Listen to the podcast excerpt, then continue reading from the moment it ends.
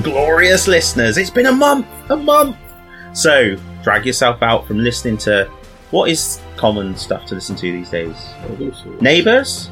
Watching Neighbours? I just stopped watching Neighbours. I can't tell you how much that makes me happy. Right. Okay, Quick. They've waited a month. We're talking about Neighbours. I did it. Yeah. So, I am in the room with the glorious, the sexy, the mighty beard. That is Mr. Ben Hall. Ben, good evening. How are you? I've never had such a good introduction. Well, there you go. He kind of reminded me a bit of Jon Snow at the moment. So I've been watching uh, Game of Thrones. Jon Snow. I feel I can live with Jon I, Snow. thought- I, I, yeah, I think you. I was aiming for a Jon Snow. Jon Snow type character. Yeah. Yeah. A little moody, broody. You can at that quite well. Yeah? Yeah. Okay. Excellent. Right. So anyway, um, moving on from there, guys, it's nice to be back with you. Um, we are going to go on the hobby desk as ever. Um, Ben's been doing a fair bit, me not so much, but we'll talk a bit about that. Um, 40k, there's a whole bunch of bits and pieces. Um, Kill Team, so you've got Kill Team, and we've got Kill Team Heroes, and we've got Kill Team Elites, and Kill Team Lords of War, Kill Team Heavy Support Choices, Kill Team Apocalypse, in fact. Um, any any others that we had? Kill Team the Scenery Years, uh, all to talk about on on today's show, and then um, some cool little Funko Pop dudes as well to chat about. Then into the mortal realms, so it's all gone. Well, it's full of whips and dodgy looking bondage gear, so it's going to be jolly good fun Well, here in the hobby room That's just your tonight. Wish shopping feed as well. that's just what I get advertised on Wish. Absolutely. Um, so that's uh, that's the mortal realms, and then into the community. Ben's going to do the community section um, up at Warhammer Fest over the uh, weekend. Yeah, as long as the guys are still sober. Yeah. Well, I, I wouldn't hope on that. Anyway, um, and then finally it's Wild Week. I think Wild Month. I don't know. I'm not sure actually. Who knows? We, well, by the time we get there, we'll have forgotten anyway, won't we? So we'll make it up. So find out then. Um, guys, thank you for joining us. Let's go on to the hobby desk.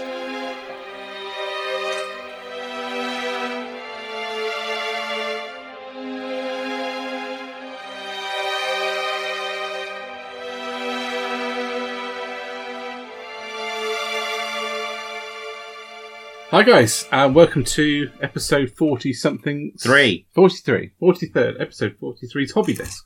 That's right, Ben. We've only just done the intro. so good. Right, um, what have we got to talk about? We've got a bit of a list. I've got a bit of a list. I've actually forgotten what, because it's been a month. I've lost track of what I've done. Don't you put that phone near the microphone. We have all sorts of hassle. We did. Uh, so what I'm doing is getting out Instagram to try and remember. All right. Okay. Well, I that's feel good. like goblins. Um, goblin out, goblined out. Okay. It feels like I've just done nothing but goblins this year. I know I haven't, but it, it does feel like that at the moment. Right, so what have I done? What have you done? Well, that's that's an You're gonna do that interesting delay, isn't it? the laying tactic. So what have I done? Well, not a great deal. Um, I'm still working on my Venom crawler. It is a little further along than it is, was in the pictures. Um, I finished doing the washes now. So really, I haven't got a lot left to do on it.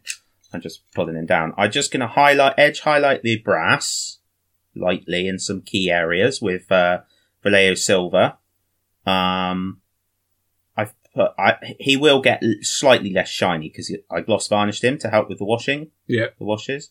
Um, and then the base is 50% done, really. I'm actually, I think it's a great model, and I'm quite pleased with the base as well. It's like crawling across some Rocks. Yeah. and I put a few piles of skulls in, as you do. Um, so yeah, so he's coming along. I'm quite looking forward to using him as well. He's quick, which will be nice for my Khorne army. Have something a bit speedy, um, little bit of shooting, A little bit of combat. It's got guns Something on new. the side. I didn't Yeah, he's got that. little guns. Yeah, yeah, they're quite good as well. Don't know what they do, but they are quite good. Excellent. I, I hear. So that's a. There we go. There's a, a good review of the data sheet for the Venom Crawler. It's a lot Um, smaller than I thought it was. Yeah, but that's what appealed to me when I saw it. Yeah. Because I thought it was real big, and I was like, I can't, I just can't be dealing with that.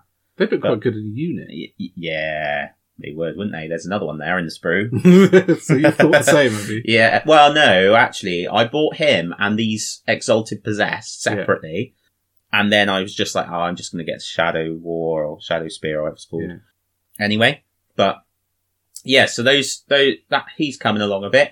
Um, but I've had a bit of a hobby lull, I suppose, for a while now. Well, well over a month now. well over a month. I just, I just haven't been feeling it, if I'm honest. And um, we were talking about it, and I, I think it's just important to chat about, really, because Part of the people, yeah, and people might be surprised because I'm like usually very excited and like wow, but um, my personality is very hot cold anyway. I tend to be like, yeah, I'm doing that, and now I'm doing this, and uh, currently I'm building a railway track around my garden, uh, which has taken up a lot of my time.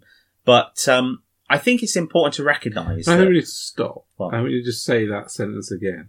I'm building a railway track around my garden. How many people in the world build a railway Quite track? a lot, I think. It's only a little one. Like it's not you can't ride on it, No. but it will be like properly steam powered. Love it. It's going to be ace. I'm very excited.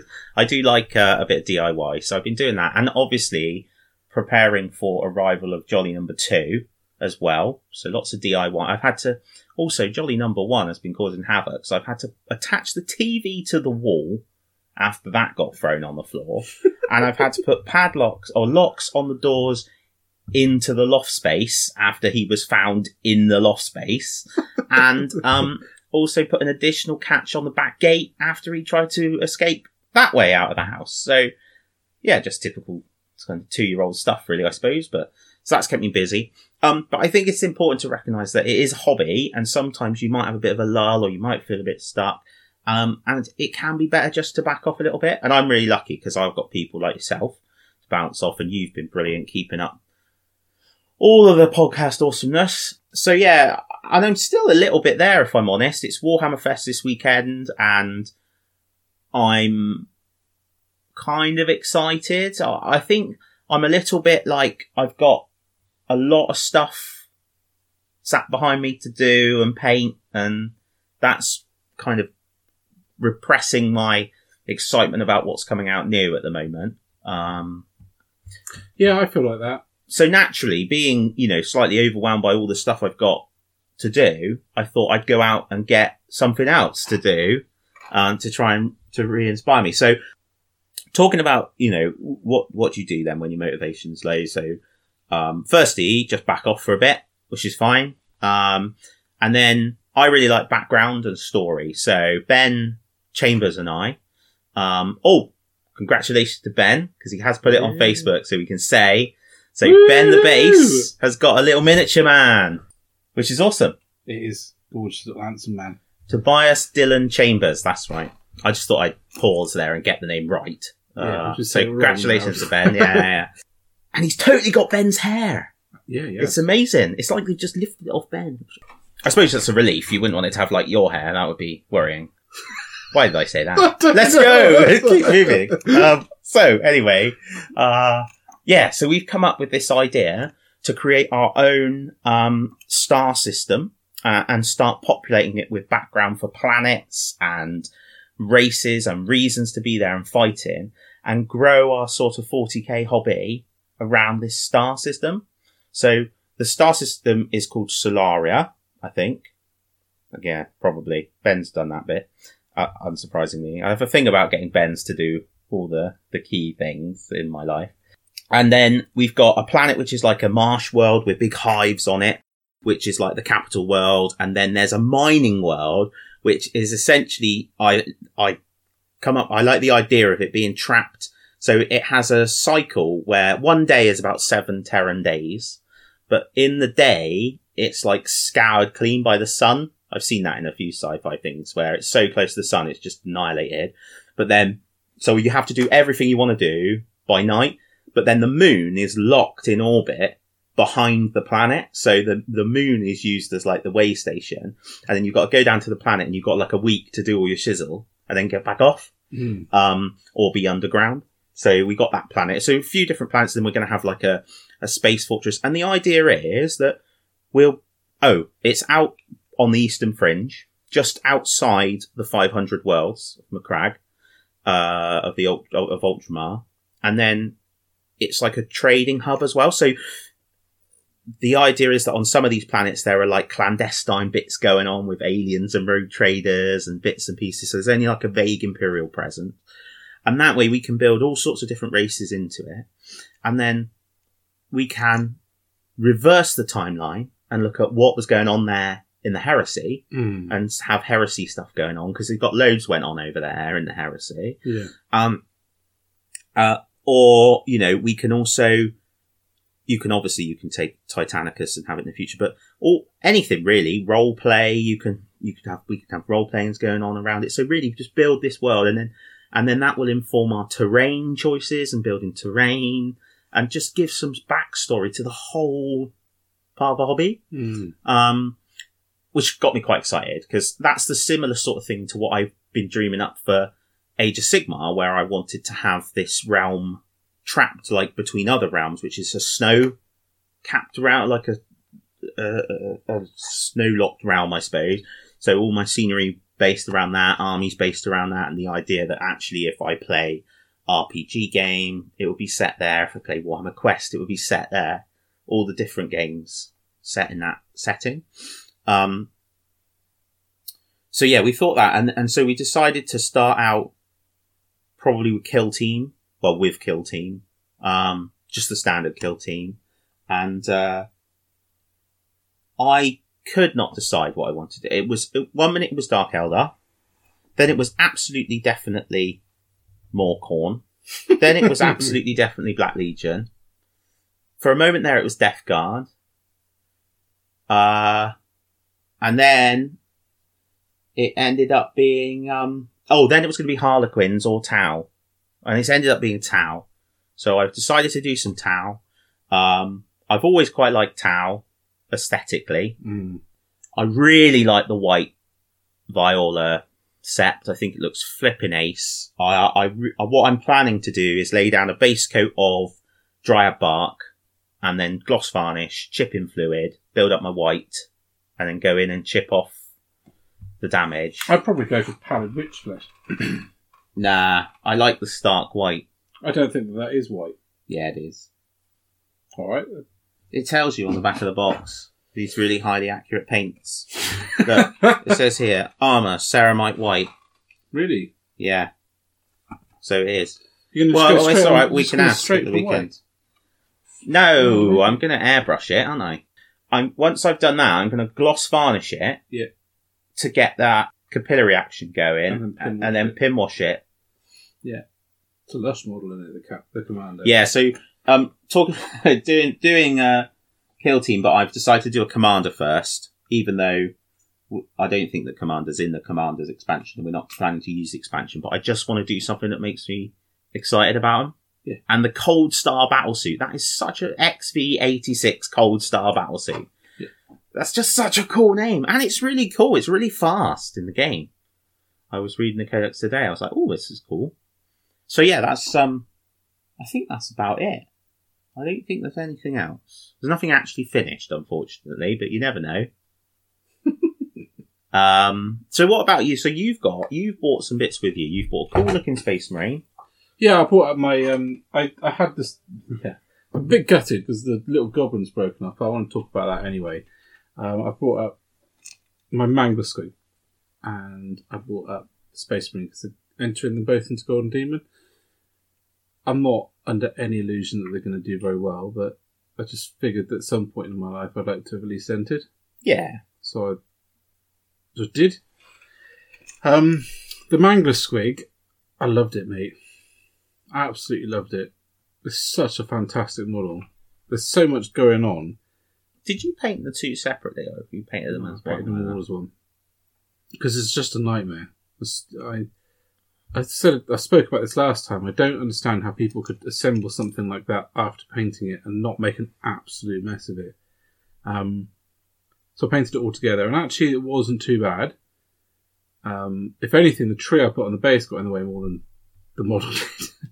it it's um the little the little snotling dude jumping off has just broken off, and it's it's something I want to talk about with the goblins. Is that there comes a point I think with a model when it comes to what we use them for, where you go past what their original function is, and it becomes a bit of a problem. And I know I'm probably not making a great deal of sense, but the goblins, I've had so many things break on them that I've had to repair, and I've posted pictures about the little squig with Yeah, the yeah. with the angler thing that came off. I don't even know when that came off. I mean, it's not like I'm throwing them around. I mean, you know what I'm like with models. It's not. I, I don't even know where that is. It's probably been sucked up by the Hoover by now. But that required repairing. The the dude with the fishing rod, again. I mean, I my finger brushed that and it snapped. It's not like. So I had to repair that. Did repair that. It broke again. So I thought I need a solution. I'm not going to lie, your solution is absolutely flipping genius. So I, I thought that a was bit of thread. Yeah. That's worked quite well, and it dangles and moves now, so it's not getting broken. Um, I've had that little snotling dude that's jumping off Mangler Squig. That's just broken off in transit, um, or some point. I don't know when. Uh, I guess what I'm getting at is that they are stunning models, but more than any range that I've come across so far, they're so dynamic that the attachment points are often really small. But for example, the Troggoth has got that spider dangling by a thread. That's going to get broken. Guarantee that's going to get broken. And at what point does a model become too delicate that it's not useful as a gaming piece Mm. anymore? That you start to worry about packing them and moving them and transporting them and using them on the table? Because at the end of the day, what they're used for is playing a game with them. And every time I pick that thing up now, I'm going to worry about that snotling just snapping off. Yeah. So, food for thought. I mean, I, I, I don't really, I don't want Games Workshop to stop making awesome dynamic models. That would be rubbish because I think where we are now is really awesome. But at the same time, I've had a bit of a moment with this this range because I've just had to fix. So it felt like being back in Games Workshop. You know, when kids Yeah. are bringing on all their stuff to fix, and you're like, seriously, how do you how do you fix that? And you learn. In the past, I've I've removed bits of detail like that prior to building the miniature, just because I know they're going to have broken. Yeah. Um, I know you mentioned you, you think you don't think the snotling got broken in transit, but I do think that the magnetizing miniatures to the bottom of trays is a really pa- a really good way forward yeah, because it it's it's it's not having the pressure on them at all. There is, you know, yes, they are, you know, ultimately a Citadel case, especially the old ones particularly. I'm not so much sure about the new ones, but the old one, you know, you could drop them and it wouldn't matter. Yeah. If it was well packed, it just wouldn't matter. Now that's not the case with magnetizing it. Yeah. That would be bad. but what it does do is it completely removes any pressure on the miniature while it's in storage. Yeah. Um, particularly useful if you do still have any fine cast miniatures because the pressure bends them. yeah, yeah. Um, so I've got uh, the old Bloodmaster. Yeah. And he used to bend all the time in the case, but now he, he's fine. Yeah. But yeah, it just the only problem is you still have to reach in and get them out. Yeah. Which is the and that is the point Danger point. danger point, yeah. I suppose. Um Yeah. because even like where you've brought him up with that that stuff next to him, the Yeah, there's still pressure on it. there's still something in contact. Yeah. So, yeah, that's just a way. But you are right. It, it it is. It's difficult because, like you said, you don't want them to stop making these awesome things. Yeah. But equally, you don't want things that are going to break really easily when you want to game with them. Yeah. Different if you're displaying a piece on the side. Yeah, I'm absolutely, yeah, yeah.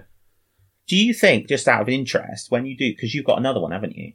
I haven't bought another one, but there, I want another one because I wanted one with a loon boss on and one without. So will you leave that snotling off the new one? I don't know if the snot because they are really different. Oh right, okay, It's surprising how different they are. yeah. Um, the kit allows you to build effectively two completely different models, um, which, which is really cool. So I, I don't think Don't know if he's on there anyway. I wouldn't put him on for the sole reason that I don't like that kind of duplication. Yeah. across an army. He, he looks cool on the loon on the loon boss, and the loon boss, you want a little few cool things going on. Like there's a few snotlings running out of the way on the base, and I like that. But I don't know. Don't like To be honest, a jumping snotling like that, there'll be other things you could use him on. Yeah. Absolutely. Yeah. You could give him a little parachute. Yeah, absolutely. like Yeah. holding a mus- like a mushroom parachute. Mushroom parachute, yeah.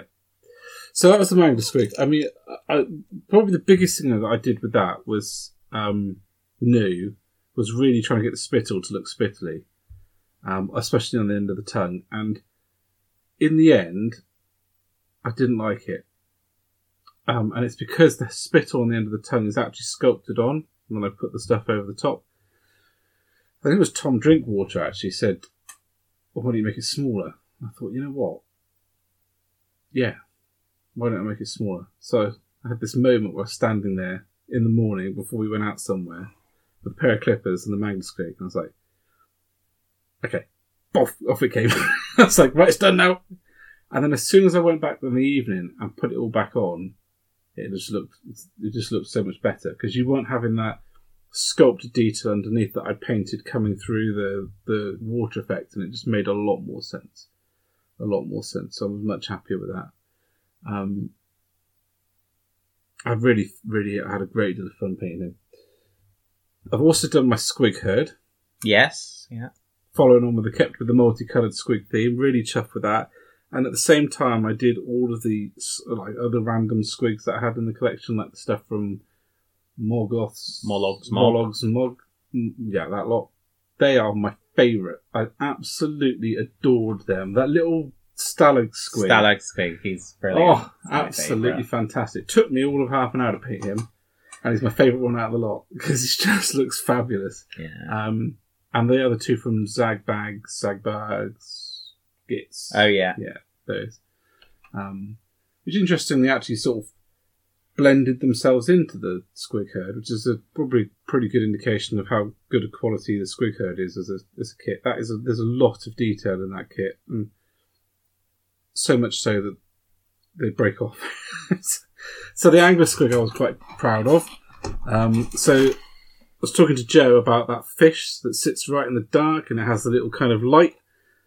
And she was like, "Oh, it's not light enough to show the face, but it's sort of light enough to attract attention." And I really wanted to have a squig that had that as like a little light, so it's, it's sit in a cave and wait there for something like fly in and, and eat it so, I probably in my next kit I won't replicate it.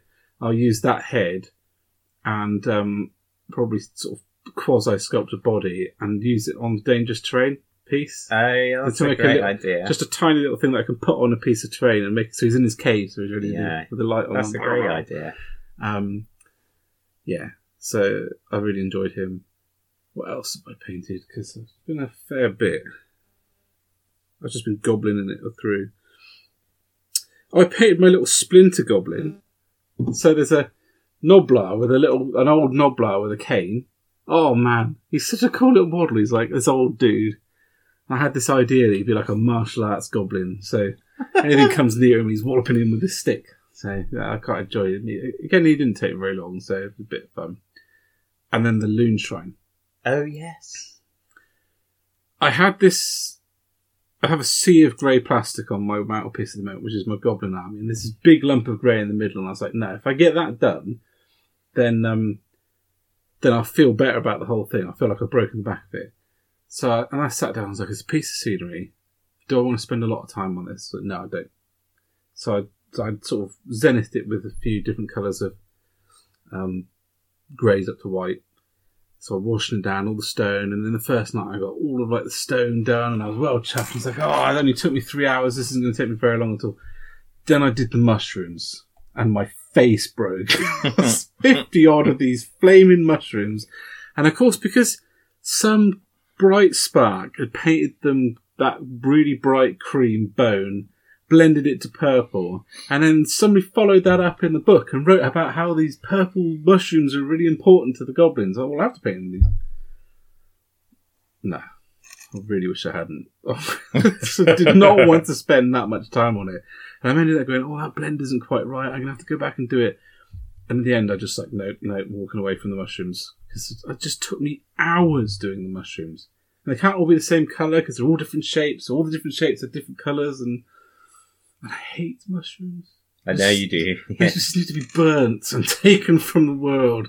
Oh, but I'm really chuffed with how it is. Particularly happy with like how it ties in with the rest of the army, using the moss and the greens and the and the red and the and the creams sort of worked quite well. So it, I suppose it didn't take me too long in the end.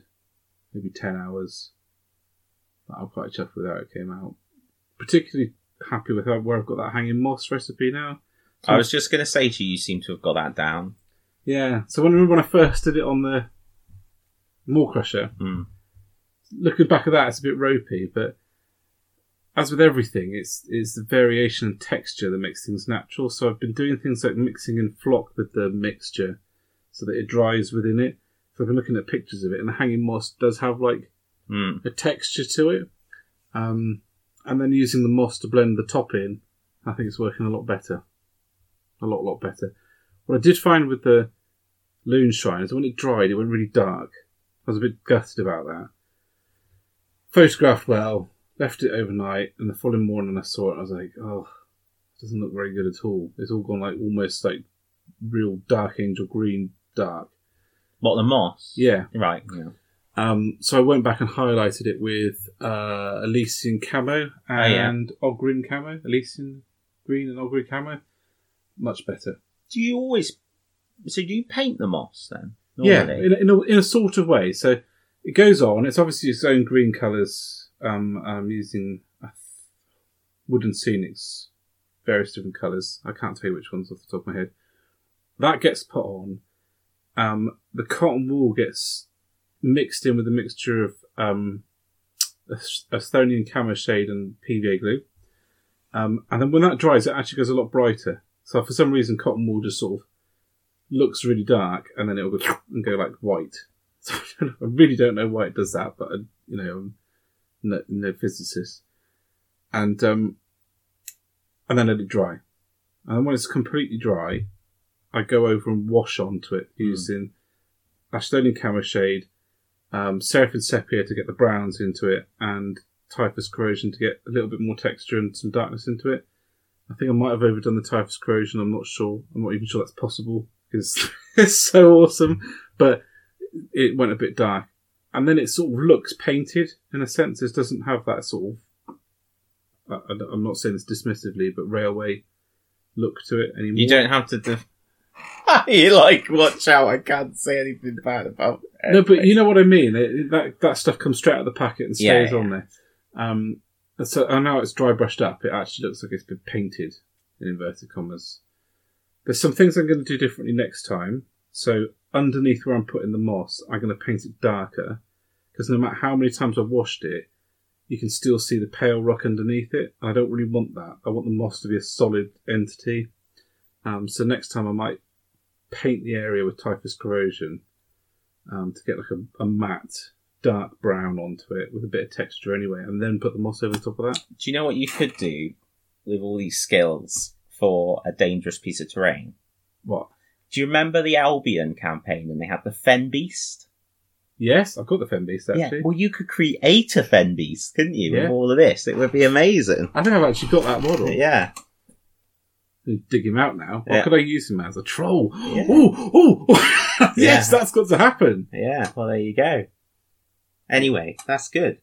Oh, I think that's me. Yeah. Lots of little stuff So- mixed in with some big stuff. So, just as a last thing, then, uh, Hobby Desk, I thought it'd be cool to just talk a little bit about because tomorrow is Warhammer Fest, Yeah. day one, which you'll be at, Yeah. and day two, I'm hoping to be at, baby permitting. um, so, to, what we've we've been hearing all about, or we've been seeing some rather funny videos about this Citadel contrast, Oh yeah. the Fifty Shades of Grey Yeah, type yeah. um, And the thing, Matrix and one. the and the Matrix and Yeah. Conan. Conan? Have you not seen the Conan? No, one? What was the that? finer things in life one? No. Oh come on! I can't believe you haven't seen that. Well, I've missed that. I'm gonna have Yeah, to go. yeah. We're gonna have to watch that. We'll watch that in a minute. Um, you'll like that. Um, so What do you to think it's gonna be? lamentation of their women? Does that actually happen? uh, no, No. Oh, Christian. yeah. So it's it's it's uh to paint your armies and some I can't remember. But anyway, we'll watch that in a minute. But I I just thought it'd be cool to talk about what what do you think it's going to be? I think it's going to be. Um, I don't think it's going to be an airbrush. I think it's going to be a product. I think it's going to be a little bit like a like a, a solution that goes on and punches punches the contrast a bit. some form of light activated thing. Um, well, I don't know. It'd be stupid to guess the science behind it, but some kind of it, a simple product because that's what it looks like that anyone can use that's going to provide you with an excellent result that may be a bit stylized. It's probably what I'm worried about most is that we're going to end up with like a Games Workshop style that is based on this contrast thing, but it could be a new range of washes, which would be quite fun. But the wash that I quite like their wash system at the moment. I like the fact they've got the gloss and the matte, and there's loads of different colours in there. Three colours of green. They need a third colour of brown, I think. So something more like typhus corrosion brown without all the bits in. Talking about brown, they need a brown spray paint. Yes, it It's is. just silly. Yeah. Um, that's what I think it's going to be. Maybe even like a clear solution.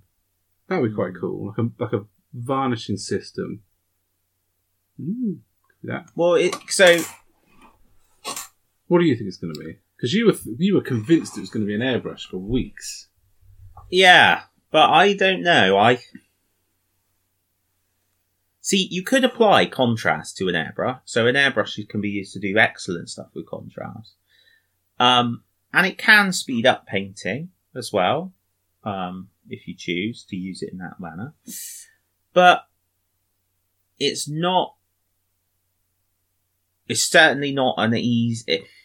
They're It's not bad once you, but it's use, it's a yeah. whole new thing and Yeah. and quite a costly one as well. Yeah, because it's not just the airbrush. It's No, the, no. So it's totally. So I think you're probably closer to the mark, which essentially sounds very, very similar to the Army Painter dip system because that's a varnish. Like I've I've heard I've literally before Army Painter came out, people would do that with like furniture varnish, uh, and that's what it is, but branded.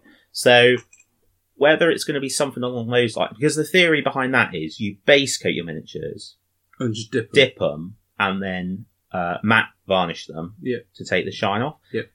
And the truth is, whatever you think of the process, some of the results are really cool. As an army painting system, I actually think it's one of the best out there. Yeah. So it's a bit brown sometimes, but um, it's just what it is. So probably something like that. But it's, I mean, it is a big, it's a big claim to like say It's going to revolutionise. painting. revolutionise painting and this is the end of all your unpainted miniatures because I got a lot of unpainted miniatures. Yeah. I challenge. And my, my experience has been, and, and I've spoken a lot about my attempts to find shortcuts, and do, but Mm. ultimately, you still need to sit down and pick up the brush.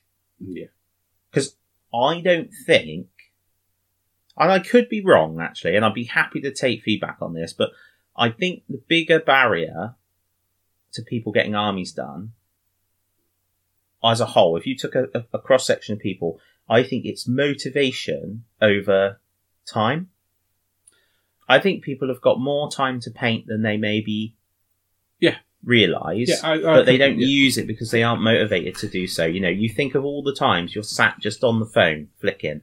I don't know what you mean. what- yeah, but you still get loads of paint. But we were discussing this before we came on. So I usually go to bed at nine o'clock. Yeah. Because I work early in the morning. You go to bed at one in the morning, so you've got this big window. Yeah, But doesn't But- do me any good though. no, but but I've got the time. I said to you, it's it's not that I haven't got the time. I just haven't had the motivation to do it. I think the biggest barrier, in my opinion, to painting models, and it goes hand in hand with what you're saying, is the base coat Mm. because it's dull, it's it's very simplistic. You're not getting great results. It looks a bit crap as you're doing it because it's just a flat color. um, and it takes ages, and you can't mess it up because if you if you get it, don't get it all over the place. You know, you've got to keep it nice and neat. You've got to make sure it's in the right place. You can't miss any parts of the model. And it is, I think, the most time-consuming part. And I think motivating yourself to do that is really hard. And I think, I think any part of a system which really wants to break that is the end to unpainted models needs to break the base coating phase. Because actually, once I've base coated the model and washed it, I'm on a home straight from that point. I'm flying because I'm highlighting up and I'm like, oh, that's looking great and this is looking good and that's cool and things start to come alive and I'm driven forward because I'm, I'm I want to see what the next bit looks like. But when I'm doing the base coat, I'm like. So I think, I think that this product is going to be aimed at the actually the end bit, the bit that I enjoy. So once it's base coated, and I think the answer to getting your, ba- your, all your models painted is to hire someone to base coat. Yeah. If Yeah. I'm being honest. Um, because if I if I just had all my models base coated and I could do all the rest, I'd be be happy with that. Mm. Maybe that's what this is. Maybe contrast is actually the new name for the Citadel painting team, where you can send your models off and get them painted by. Maybe it's an, uh, an artificial intelligence. It's- it's- anyway, so that's quite a lengthy hobby desk. Um, but uh, Yeah, I think we had some. Yeah, we have. I think we had some good bits to talk about. Uh, so thank you for joining us. Apart from my terrible introduction, where I had no idea what was What was what was going on, but that's all right. I do that every every episode, dude, for a little segment right at the start with loads of excitement. But under that excitement, no clue what's going on. so um, yeah, really good to do a hobby desk uh, after a month. Um, I can't promise there'll be much on my hobby desk in a month's time. Um, something fairly major due to happen in between now and then. Yeah. The good news so is. I know it is exciting. I'm very excited now. I'm very excited now that I've seen Ben with his little one. I'm like, oh. So um, the great news is it's nearly uh, it's seven minutes to midnight at the moment. So um, I'm allowed another Fanta tomorrow because I'm supposed to only be drinking one a day. So I'm I'm excited now as, as a buzz is on. So um, yeah, I'll stop wittering. Let's move into the galaxy of war.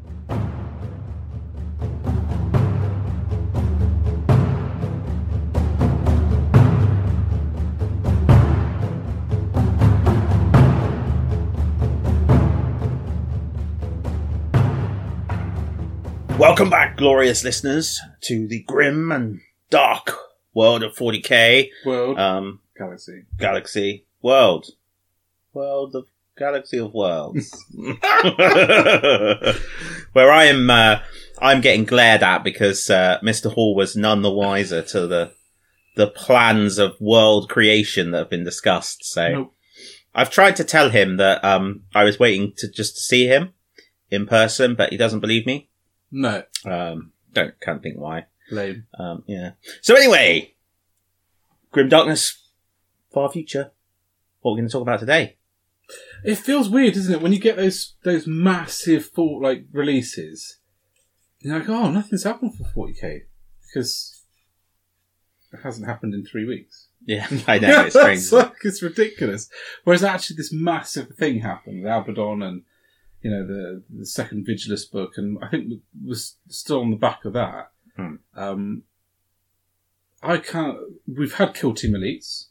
Um, Yes. we've had a joke about that. well, Kill Team Elites isn't out yet, it's out this weekend. but it's out this Yeah. weekend. Yeah. Um, it's going to be available to tomorrow, I think, at Warhammer Fest, isn't it? Yeah. I think we I think we ought to talk about that because when when Kill Team first came out, I was super excited about it. It seemed like a self-contained box where you, it was focusing on those everyday guys or troopers that are gathered together in a combat zone to do a specific mission, and then off they go and do it. And then we've had commanders, and now we've got elites. And you had a joke about it, but it, it's starting to come to the point where if there was vehicles in it, I wouldn't be surprised that that happened. And that's not. I don't really. For me, that's not what it was about. And I feel that feel that we have moved away from that kind of purity, and I liked that purity quite a lot. Um, Yeah, I mean, I have to be fair. Uh, I haven't played it, so I don't know.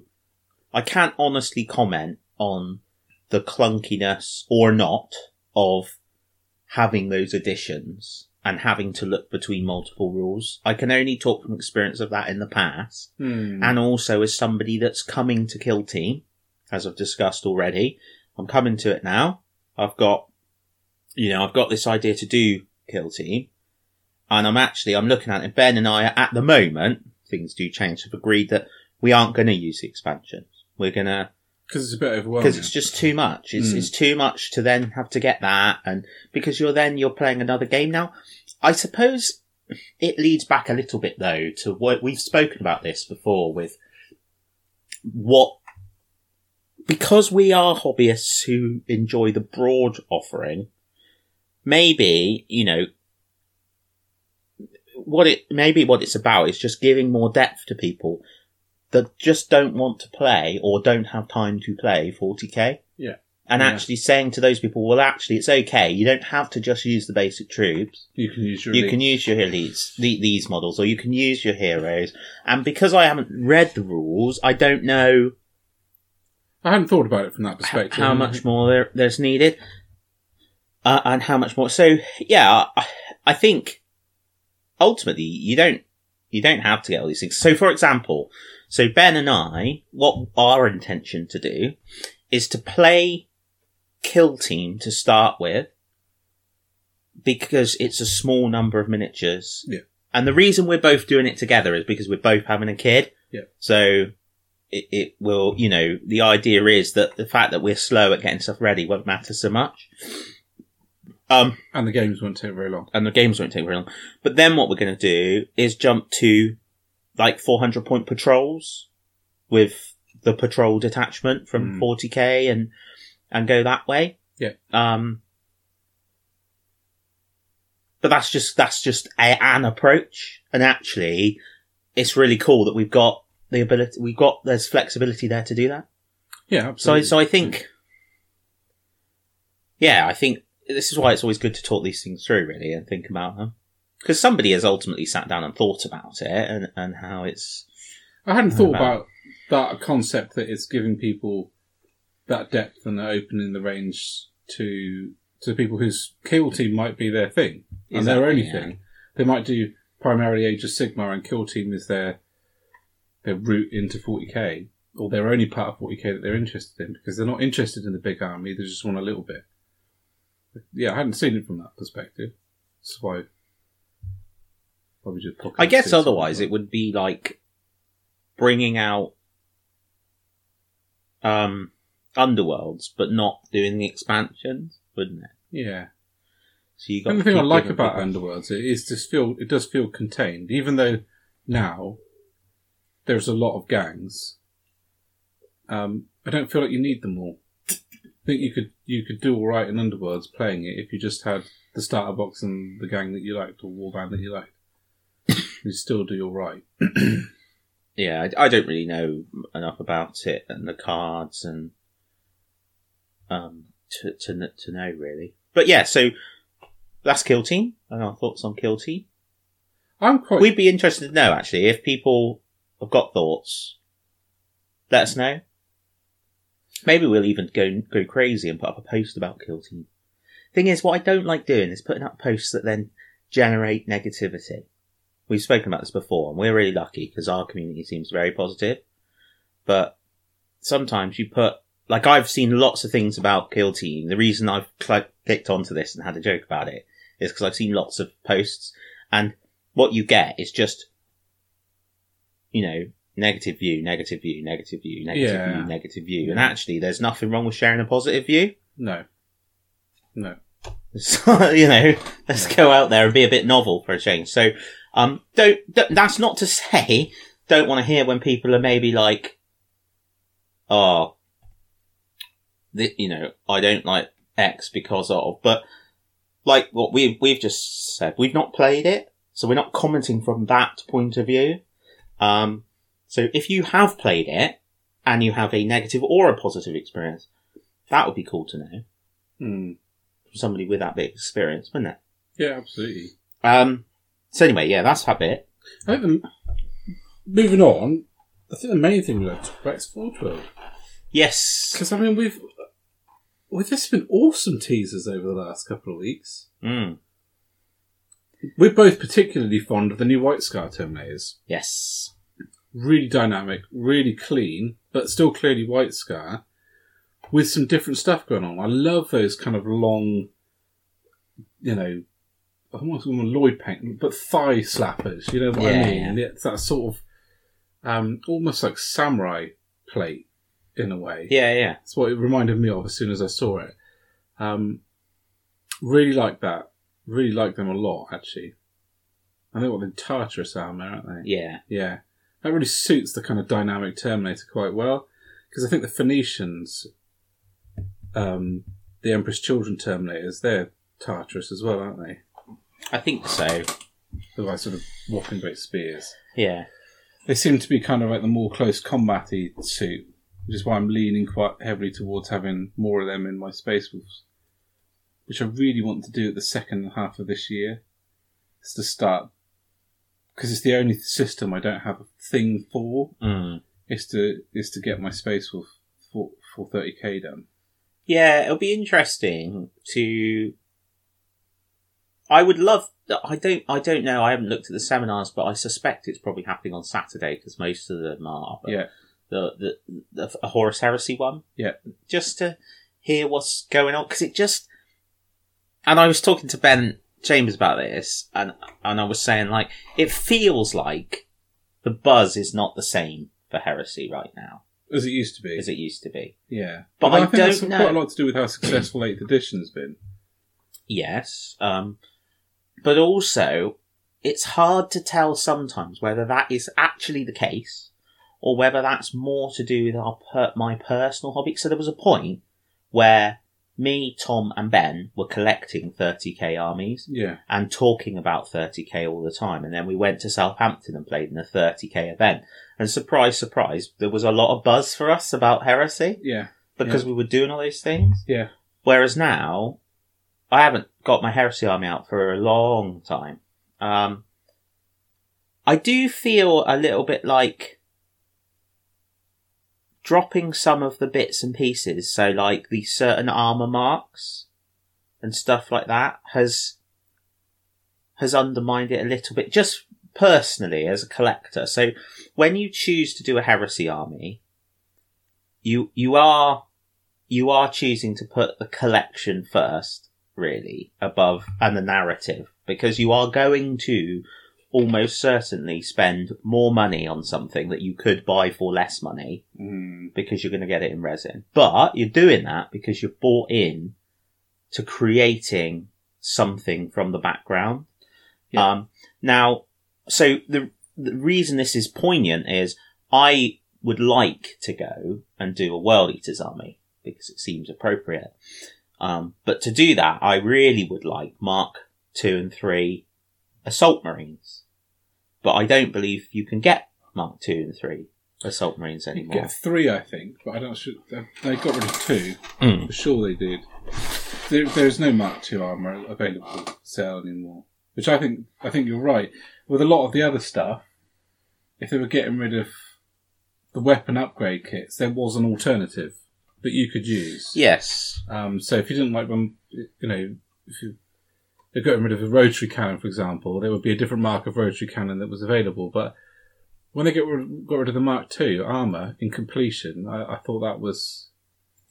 I do. I do think you're right because I would love to have a unit of wolves done in Mark II. Just one squad, be enough. But I'm actually just looking now. Yeah, so like you've got there's Mark IV assault squads. I mean, some of the tanks are just amazing. What's that?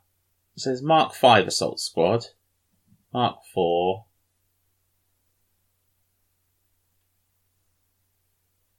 There's a despoiler squad Mark 3, but that's not jump packs.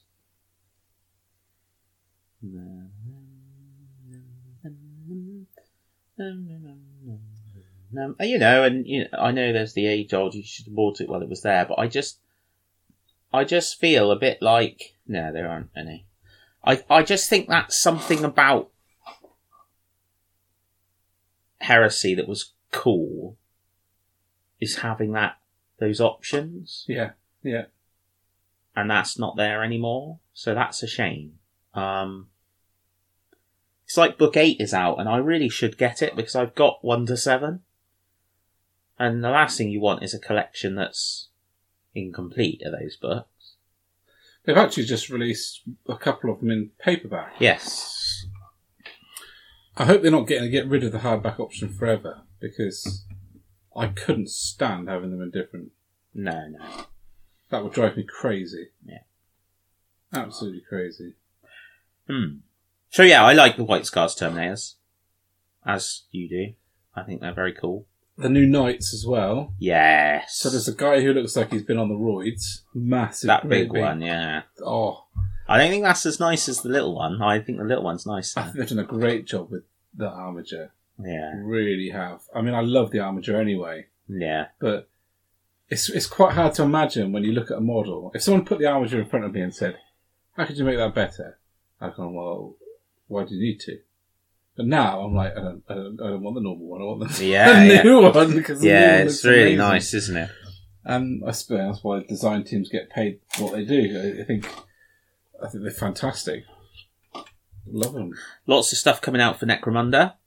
Yeah. So this weekend we've got the Cawdor dude, Yeah. the Executioner dude. They've remodeled the the head to make it look less uh, like political activist of the more wrong like kind a dude of the wrong kind. Yeah. So and that and again that's another interesting thing. I mean, if if you've got if you've got a miniature that offends a group of people, and you could redo it so that it doesn't offend anybody, I think Why would right you not? choice.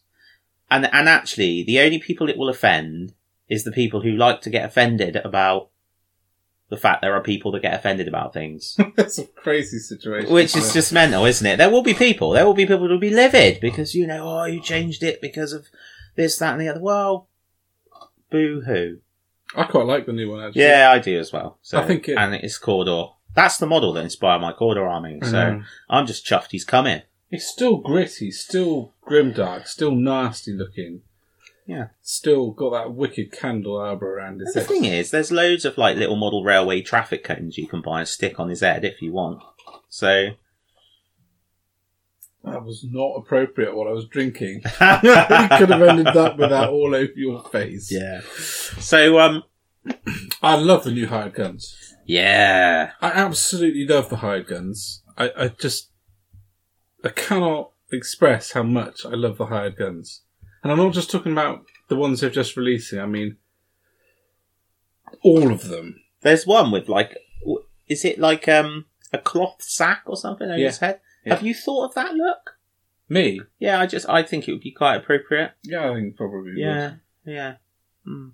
I Leave the beard showing. need the beard show out the bottom. Yeah, Little head hood. I'd look quite a lot like 30k Space Wolf from there. yeah. Apart from my gut is considerably larger than a 30k Space Wolf. Um, where am I? Yeah, the, the hired guns. I love them because each one of them is a completely different character, and they're they're allowing them to really look at like it's they're creating such a texture to Necromunda. I just absolutely love it, and I love the fact that on them they're quite clearly elements of the house that they might have been in, just sort of there but not there, A bit of their past, mixture of two different houses perhaps where they've worked with multiple people. I just think it's great because 40k can get really minimalized. Got your army, and that's what it is, you know. But know, we forget that these worlds that the spacemen are coming into may never have seen a space marine. It may be like us trying to imagine what it would be like if a Viking walked in the room. You know, when we're literally talking that kind of time. And those kind of worlds like Necromunda, or you know, the hive planets, the, the, the civilian planets, creating that kind of texture, that tapestry, that right down in the slums and underhives. I really love that. The more they do it, the, like the Blackstone Fortress, the you know the Kill Team Rogue Trader, all of those things that add that kind of little depth in the in the corners. I love it, and the and the the hired guns for me epitomise that. Yeah, it's good. Um, interesting. Have you seen the Voxcast with for, with Mark Bedford? Not yet, no. So Mark Bedford is like my hobby hero, I suppose. Somebody who I really like. Like, obviously, you're you know you you follow like Sorastro's painting and Tommy and Max and you know mine it, it, Mark's stuff. I I just because for me, what his kind of approach to hobby and the way he approaches like painting, and he talks a lot about understanding what you actually want out of what you're doing, Yeah, yeah. which is something I always talk about. Yeah. And um, I I love loads of stuff. So what he does, his his role is concept artist, and he does loads of concepts and stuff for Necromunda. Mm. And then he goes over and he gets involved and helps in the Warhammer world with building the big displays and all of that stuff. Uh, and he says he loves his job because he basically he just rocks up and goes, "Whoa!" Really excited. Doesn't have to think about any of the logistics or anything, and then just go walks out. So he just goes into a room, creates havoc and cool ideas, and then goes back out again. That just sounds like a great, great job. So sounds like you. yeah, yeah. so so, but he's talk he talks about that in Necromunda, Yeah. and he talks about how they wouldn't want to introduce a space marine. No. Um, and he talks about how it's cool because they were working on because we know about this about the the idea of the interlinking needs of the different gangs. Yeah. But then extrapolating on that and looking at well, actually, there's going to be water. So how is water dealt with? And you've got the water. So you've got the water guild, and then Yeah. you've got like, the merchant guild Yeah. or the guild of coin. Yeah. Um, and being able to to explore those things Yeah. and because he he talks about how like people keep saying you know oh let's have the rat skins or let's have the redemptionists and you know get the things back from the old necromunda but he's what he's saying is well that, well actually yeah that was cool but this Yeah. is going to be even cooler Yeah. because this is new Necromunda now with Yeah. everything we've got. Um, that was great. That was great to listen to, um, a- amongst other things. So another great Voxcast. I'm really enjoying Voxcast and Stormcast when I get the chance to listen to them. Um, really good insights. Um, so yeah, so that's that. Um, oh, Blood Bowl. A couple of bot miniatures just not not hit That's I've more- not seen them- More the, more the next section. I know it is, but it's Forge World. We'll do it now if want. No, it's fine. We'll wait. Just wait. We'll wait. We might need the content by the time we get there. Um, so, so moving on from Forge World then. Yeah. Oh, except for the fact that I want some Remora drone fighters. And if I go to one of those, I might get some. They're cool. Um, and I want like two of them on, on like different levels Yeah. on cool long pole, poles and stuff. Yeah. They're Um, great. I wonder how big they are. Oh, they're only little. Well, we- Oh. With the wings out. Yeah. That we just totally sort of gestured. That's- That's the- that- this That bit on- podcast gold. That yeah, is. It's absolutely spot on. So, um, last thing that we were gonna touch on was the Funko Chibi Revolution with action heroes. Bandai. Bandai. Yeah. Yeah, so, I need all the Funko Pops. yeah, t- yeah. Like, so, I was so, finishing the Space Wolf one, and then they re-released the new pictures again. I was like, you know what? No, I'll just go all yeah. about every single one of them. So, I remember when they first announced it, or first, they put up like a, a teaser. Yeah. Right? And, um, I messaged Ben Chambers and I said, oh, I think this is going to be Funko Pop, so it's nice that it's something that I'm not going to want. Yeah. Then they appeared and I'm like, oh, they're so cool. And then now they're doing, um, little chibi versions of some characters, a couple of which look really freaky.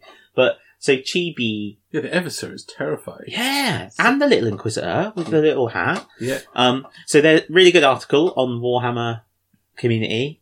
Um, and it even talks about the fact they aren't going to be for everybody. Like they know that, but they will entice some people and introduce some people to the worlds. And I think that's really cool that they just put that out there. And that's why they're doing it. And it says in there that chibi is like, it means to shorten or to make smaller or something Yeah. in Japanese. Yeah. And they're really big in Japanese culture. Yeah. So that's great if it's going to boost it, sales and stuff over there. Um, but it's nice to see they're going to go worldwide with it. I uh, I like it because one of the things I liked about the Voxcast with Dan Abnett is that he was allowed to talk about the other universes that he works in I say allowed. He talked about those universes, um, and it would have been easy for them to say no, just talk about 40k. But he's worked on Marvel, he's worked on DC, and those are big universes, but big characters. And he was able to compare them readily to 40k. There is as much depth and background to the 40k universe as there is to the Marvel universe, cinematic or, you know. The amount of fiction that's out there now, the amount of background, the amount of codexes that fill those gaps in, and the amount of characters, they're there. When I go into a toy shop and the Funko Pop shelf's there, I'm a little bit like, oh, I want Thor. Well, I want that dude. I think it's amazing that now the 40k universe is starting to creep into the mainstream where people who have no idea what this part of the hobby is, pointing at the piles of miniature, know what a space marine is. Yeah, yeah, it's great. Know that kind of silhouette. So it stops being that weird back street thing that it was when we first started 20 odd years ago and becomes something that is easily recognizable, that is normalized, that is awesome. But people will go, Oh, I- yeah, I know why. I know Space Marines. Not for me, but they're pretty cool. Just like people do with Thor or Yeah, whatever. yeah. whatever. And I think that is that's brilliant. The fact that there's a Bandai action figure coming out is just so cool that I don't know what Do you know what's going to be great? You What? know, like when they did Action Man, and then they did him like a Chal- Challenger tank, Yeah. Repulsor to that scale. Was just like change the scale of 40k so everyone's playing with Bandai Space Marines. Absolutely brilliant. That's genius. I know, right? a kill team with footline Space Marines. Do you know? I wonder if there'll be anything. This is totally not connected, but I wonder if there'll be anything about Apocalypse, the new Apocalypse, this weekend. I'm hoping so. The they- reason that came into my head is because you you talk about playing 40k at different scale, Yeah, yeah. and I was thinking about Epic, and I was thinking about. I used to think it'd be really cool to play with the Epic rule set, but with 40k miniatures, Yeah. and then I was thinking about Apocalypse. So, uh, there's the link. Isn't there? There used to be a thing on the radio, tenuous link. Yeah, anyway. yeah. Um, yeah, that'd be cool. Well, they did they sort of put the seed down a little while back, and they haven't heard any, No, anything I at all heard since. else, So I suspect it might be While we're talking about Japanesey type stuff, Heroes Three. yeah, it's um Death Chaos. Guard. Oh man, that dude with the like the stubber thing. looks I was so happy. That's um, that's a that's a like a what's it, flame spur, it? cannon or something. Oh, that's less exciting. Yeah, but I I must admit I was really pleased that you were happy because I was half expecting a rant about how chaos is just getting everything Oh, and Chaos chaos again and chaos this and meh, meh, meh, it's not got enough beards and where are the wolves and no, bring I'm me not. my mead and I my ham. I think it's important that those things that show the world what 40k is also show them what the enemy is. Mm. Thor, Thanos, I'm using Marvel a lot. Thanos is as hmm. big a character as those, you know, heroes are.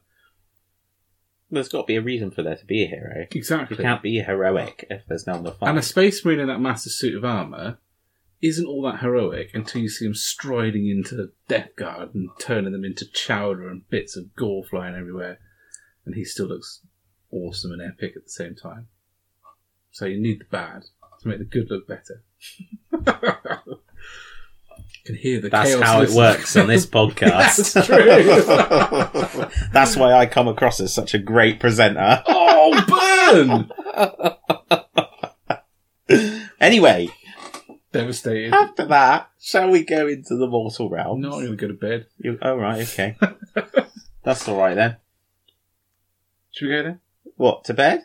No, what realms? Oh, right, yeah, great. I'm going to go to bed. Cool. Right, dudes, we've had some refreshments. You make sure you grab some, and we will be back through the realm gate. Woo! You could, you know, they could do a series a bit like, do you remember Stars in Their Eyes?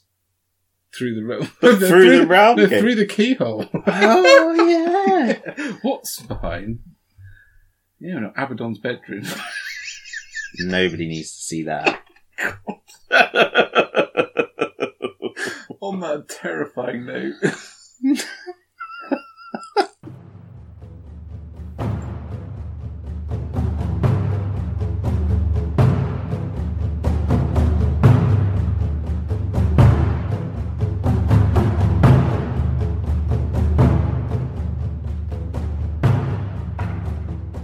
Right, it's your introduction. Go. Go. What now? We recording? Yeah. Oh, hi and welcome to the. Well, we've gone through the realm gate, and we're in mortal realms. That's what we're doing. Tonight, Ben, I'm going to be a loon boss. Loon boss. Well, Looncurse. What a story. We have to start with that because that's just funny. what? They got nicked. The got- lorry got hijacked driving to Greece. Just that's fantastic. It's now become so mainstream. It's getting nicked off the backs of lorries. wonder if they knew it was filled with curse. Oh, absolutely. I bet it's just a goblin connector and a Sylvaneth connector, Yeah, and they were just like right it. on. Yeah, absolutely. It's such a goblin thing to do to hijack a lorry right across Europe. Yeah. I wonder if it happens often. I wouldn't have thought so. Can't happen that often. It's um, it is suspicious though. I thought that the lorry has been hijacked, and some kind of shipment issue has happened with the Sylvaneth release. Mm. Maybe there is like an anti Sylvaneth movement. Yeah, there needs to be one. Hmm. Yeah. So, Age of Sigmar. We should start with Slaanesh Yes. because I have- start with Slaanesh. zero love for Slaanesh models at all. Never been interested. Couldn't give a monkeys. Whenever they were talking about Slaanesh releases, I could quite happily fall asleep. Quite happily fall asleep. No interest in them at all. Whenever I read about them, I just want them to be punched in the face. Lucius Eternal needs to have his. I hate Lucius. And then I saw the Keeper of Secrets. I was like, oh, oh my days. I could actually just go out and buy that straight away. Immediately, go straight to the shop and buy at least two.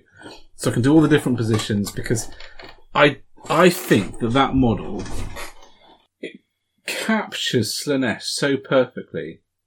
The grace, the power as well. I mean, it's not, he's not a wee little thing like the old one used to be.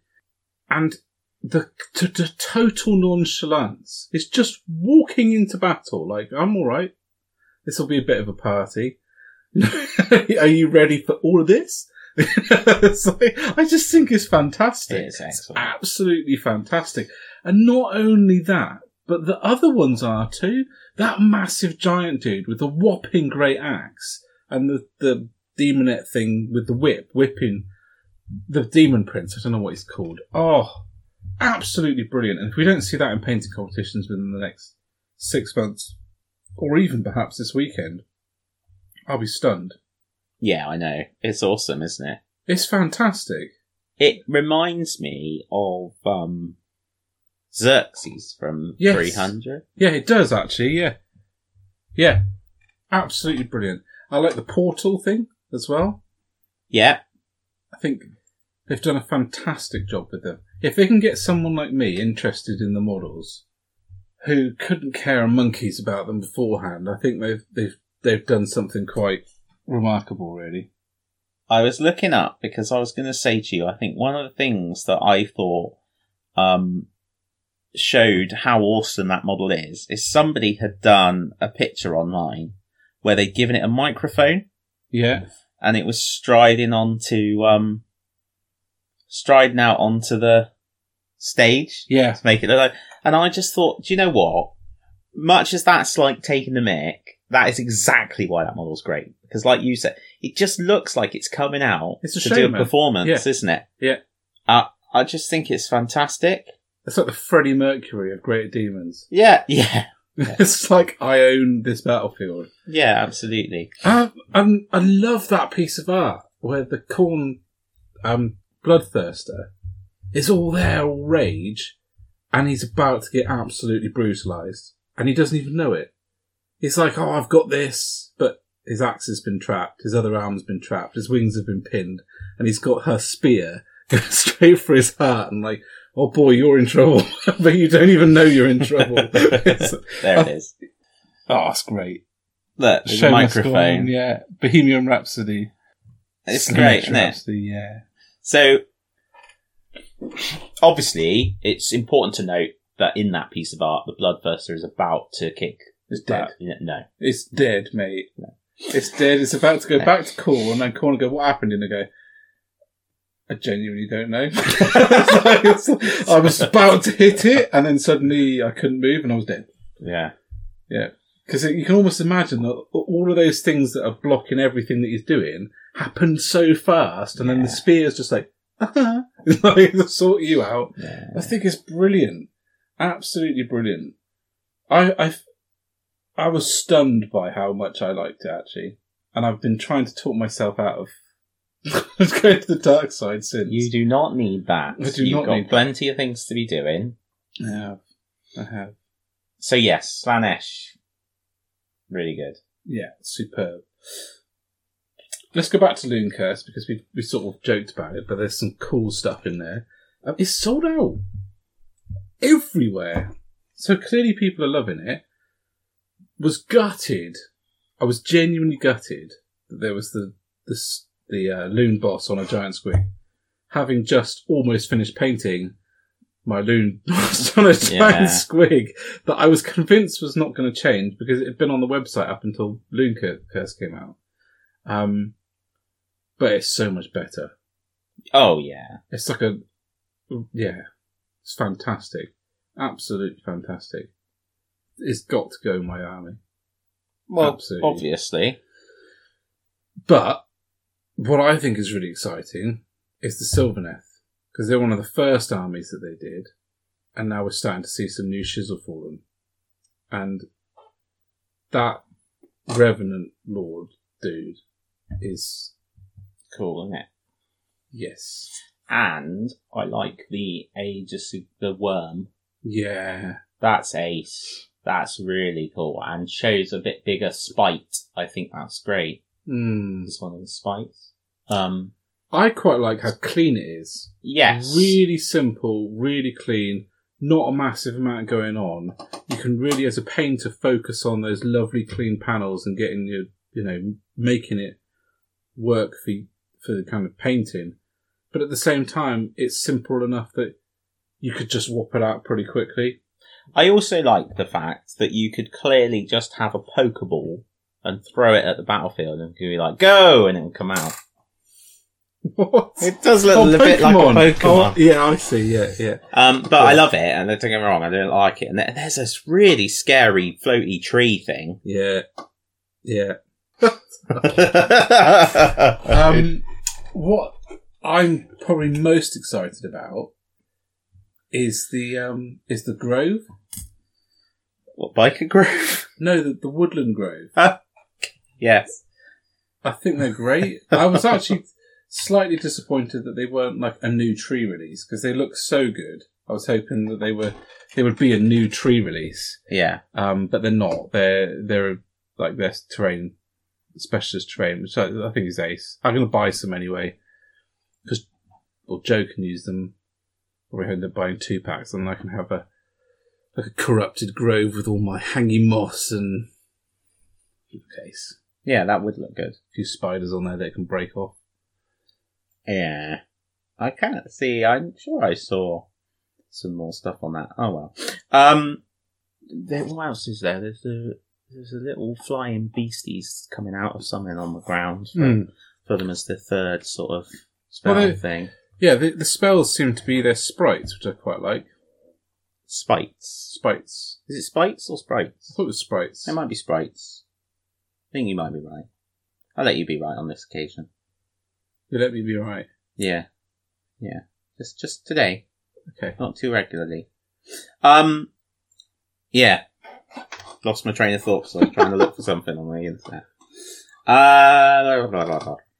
What I'm quite chuffed about and really excited to see is we're getting the, almost the same pace of Age of Sigmar Army books as we were with 40k codexes now. Yeah. Yeah. Yeah, well it's going now. One a month, isn't it? Easily one a month. There they are. I knew I'd seen them somewhere. What? The pictures of the stuff. Yeah. Yeah. I'm hoping we get. I might- was actually hoping to get a bit more of a Sylvaneth release, to be honest. More models. Do you know, what- do you know what that means? Ironjawz. Yes. Yeah, there'll be a lot of excitement for them, won't there? Oh yeah. Again, I'm like I'm on television. I'm bouncing up and down. Bouncing up and down. Um, That's all right. we- It picks up that. not the bouncing. yeah. oh, I can't wait for that. I can't wait to see what their scenery is.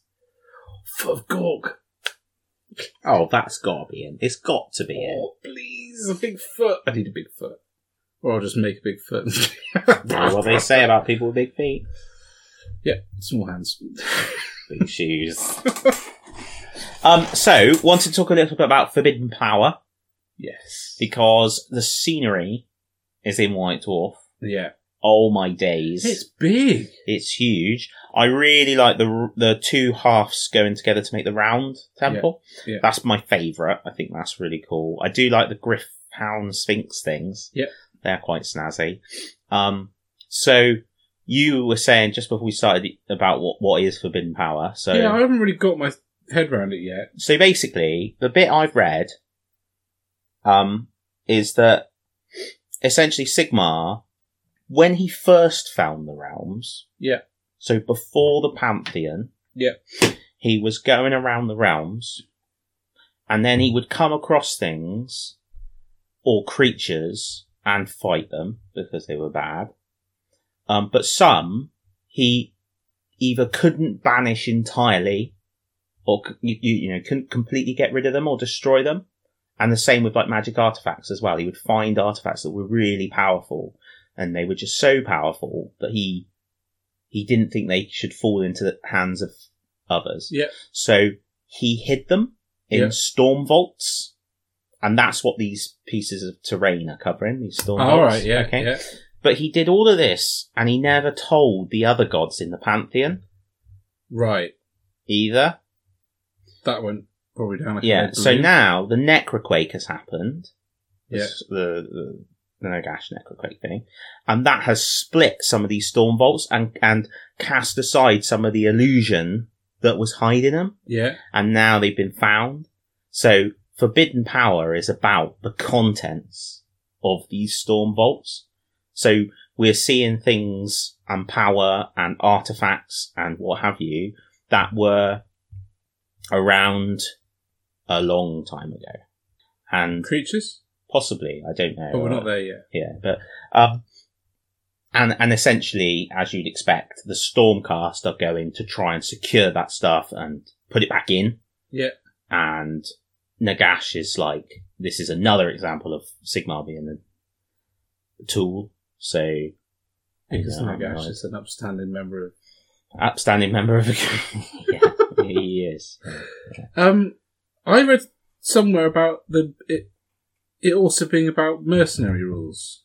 Yes, you can. You are right. Where Dan was talking to me about that. So you can Where have seen that? Yeah, you can have like so Fyreslayers could fight for my chaos army, for Yeah. example, which actually should always have been the case because that's they do even in their original background for Fyreslayers. There's a bit where they get hired by a Khorne guy to go and kill another Khorne guy. Yeah. and stuff like that. What you need to do every time Fire Slayers play the Khorne Army is have that recording of Brian Blessed going what? Because yeah, that shouldn't happen, but it does. Do you know? I've just realised I talked all about that motivation thing, and that's what I should have done. Just listen to that. Again. This is my car? It's in my over here. Oh no, it's, it, you mean my copy's in your car? Yeah. Oh right, cool. You have it back. Yeah, I will. That'll motivate you. alive. That's what you needed to do. That's what you needed. Yeah. I love that scenery. It's really great centerpiece stuff. Like, I'm so blown away by how big it is. Yeah, no, It it's is huge, yeah. massive. And I'm really excited about the quality of it because having put together the the spells and the Yeah. that altar of Khorne thing, Yeah. um, all of which were produced in China, so designed here but made in China, Yeah. uh, like the scenery kits often are. And in the past, the quality of that stuff has been Not as good as not as stuff. good, and, it, and you get bigger gaps inside. Of, but those were superb. Yeah. absolutely incredible. Yeah. I think I said on the podcast if I had left them overnight in pieces in the morning, I'd come in and put them all together. Yeah. that's how good they were. Been great if they'd have base code themselves as well. I was just thinking, I really wish my models did that. It would be brilliant. so I woke up in the morning, they're all base code. I've got like the Fantasia theme tune going through my head. all marching together. So Um, I think I'd literally run out of the house. I... So would I. if that thing started walking around. I know. I am gone. Oh my goodness. It'd be quite funny if you had a little pink tutu on, wouldn't it? Are you bloodthirsty? Yeah. Please do that. That'd be brilliant. I don't know He why does that look just like came he's to me. pirouetting. He does a little bit, doesn't he? Yeah. I think the Fantasia music made me think about it. To you that. Yeah, I'll get one of them. I got a pink tutu somewhere. You must do. it won't fit on him, mine. no. um, I've gone lost. What I'm was? completely Hang gone. on, let's backtrack. Fantasia music, Forbidden Planet. Forbidden Planet, Forbidden Power. What's the time? My brain's gone to mush. Right, so that's Forbidden Power. We've spoken about that now. So, um, again, going back to something we started with, really funny video about uh the Warhammer potting shed. That's great. Adam? Troke channeling our accent. And I've just seen Conan. Yeah, you've just seen. That's They're fantastic. They really are. So much fun. yeah, loving the West Country accent. Yeah. Apparently All West Country people are, are gardeners. Yes.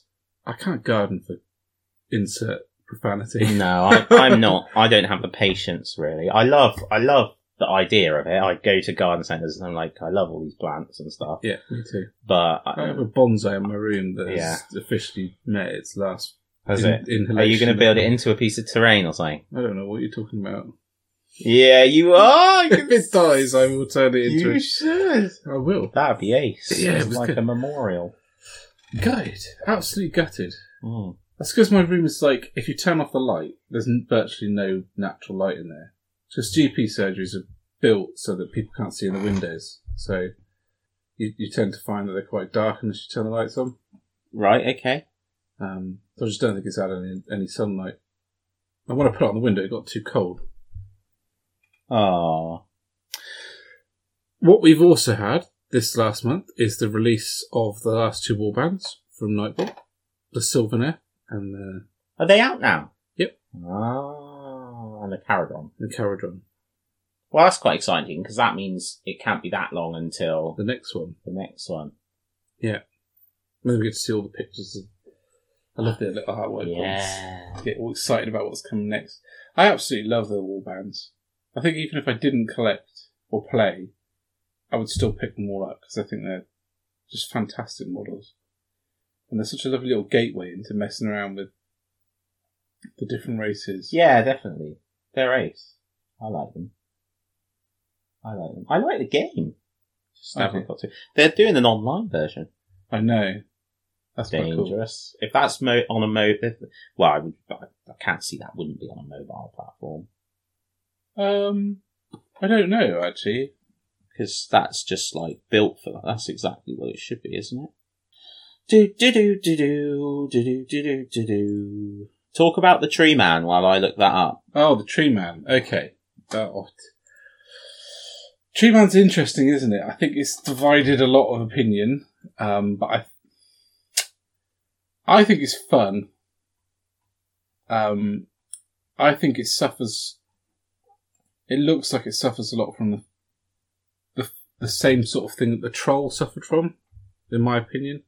You don't really get the model until you've got it in your hands. Yeah. The troll I didn't like in the photographs. The only time, the only reason I bought one was because I needed one for my goblins. I think it's worth saying that when it comes to Blood Bowl, you are limited quite a lot by the size of your base. Yes. So your your bigger beasts still have to fit on a Blood Bowl base. So it's quite it's an interesting model. It's not what I would have done. It's on PC. Cool. What the the, Tree Man, Dan, or have you changed topics again? Well, you were only providing filler. I was actually providing the true topic, and I've now found my answers. Okay. So Underworlds Online is going to be on the PC. Yeah. Okay. Right. So, uh, and the Tree Man. What do you think of the Tree Man? Um, I used the raised eyebrow emoji Mm, when I saw him. Um, like many things, it is good to see them in the flesh. But I, I will be looking out for this weekend the Lord Borak Yeah. and the Tree Man because both of those I feel are not.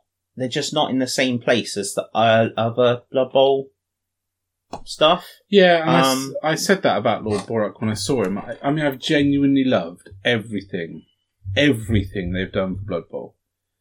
Even the teams I didn't like, even the Nurgle. Not a massive fan of Nurgle models for the most part, though I think they're great for painting. But I've liked them all. The detail on both of them seems oversized to my eyes. Like Mm, I, I will, I do want to see it because sometimes the paint schemes can do that a bit and the angles and stuff. But on both of them, it, it just seems like yeah, it just doesn't seem to be up to date with modern, like fine yeah, sculpting technique, and uh, which is odd. So anyway, it might not be like that. Yeah. Um, because I, I am. We haven't spoken about these. The Halfling Blood Bowl team oh, now they are absolutely phenomenal. there's a squirrel, There's a squirrel on the tree now. is there? Yeah. Oh, that's it. I changed my mind then. He's eggs. and, a, and a woodpecker. is there really? Yeah, this is why I, I quite like those. A lot of what's going on in the tree, man. I, I'm, I think that it's gonna be a lot more in person, if you know what I mean. Yeah. Well, Um, we get a chance to see him soon. The halflings, though, are, are just out of this world. Absolutely brilliant. And now I want to see them in Age of Sigmar. Because they were in they were in Warhammer Fantasy ages ago. Yeah. There's no reason why we can't have like halfling musketeers in Age of Sigmar.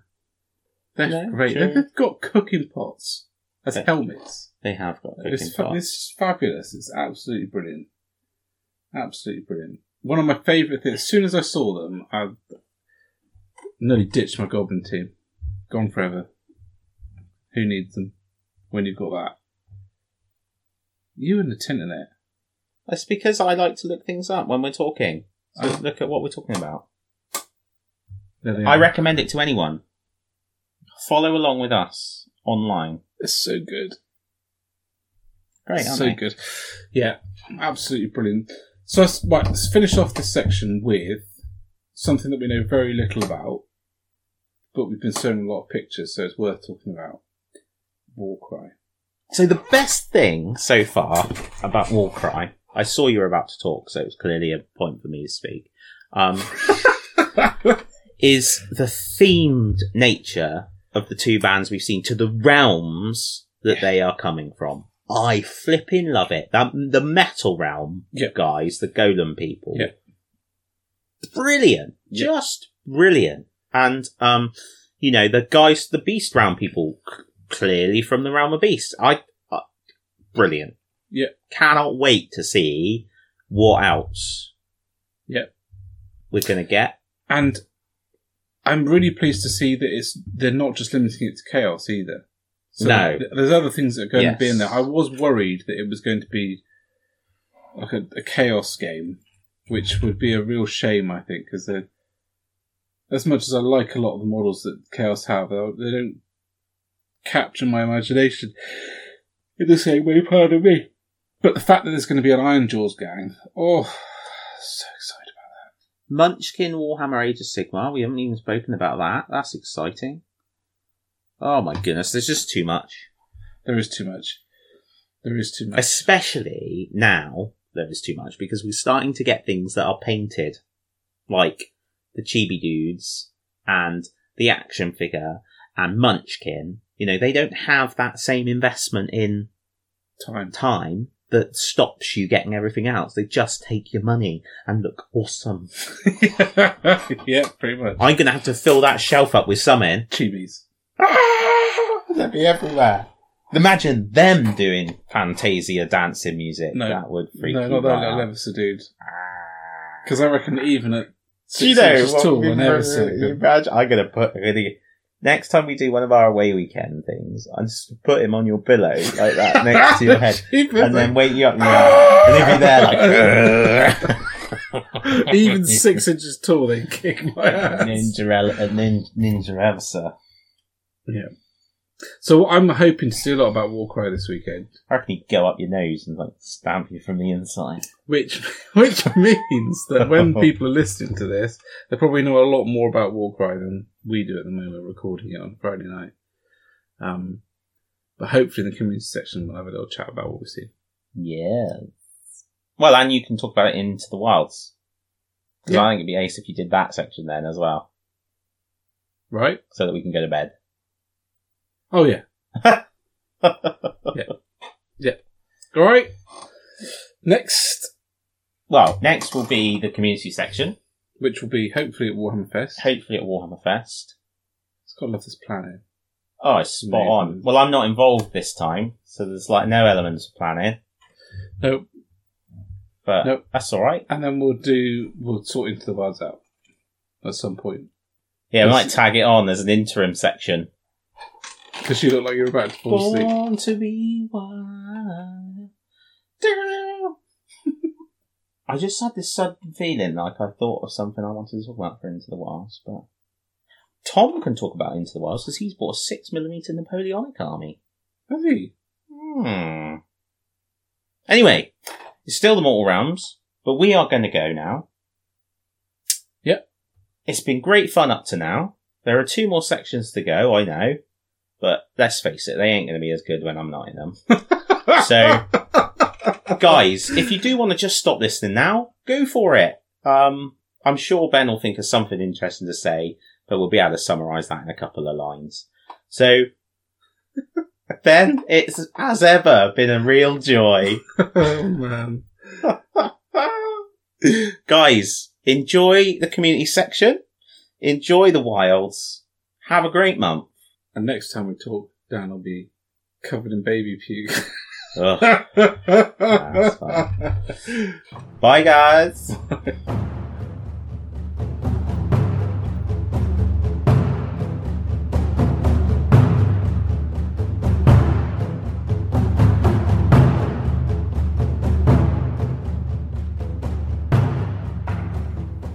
Hi guys, and uh, welcome to the community section.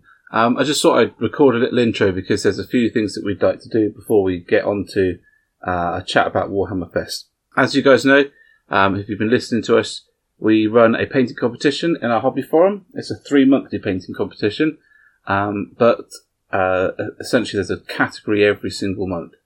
Uh, so every month we, we come up with a uh, theme such as grime or shiny uh, or stealth, uh, and the the people in the hobby forum uh, set about painting their models, uh, and they uh, hobby forum themselves judge uh, or choose the best one every month. At the end of three months, all of the winning entries are put into a kind of final competition on the main page, uh, and the winner of that gets a prize. So that, we're at that point now. It's three months. I can't believe it's been three months, but it is, and uh, we have reached um, the point where we can announce the winner of our first uh, three monthly painting competition.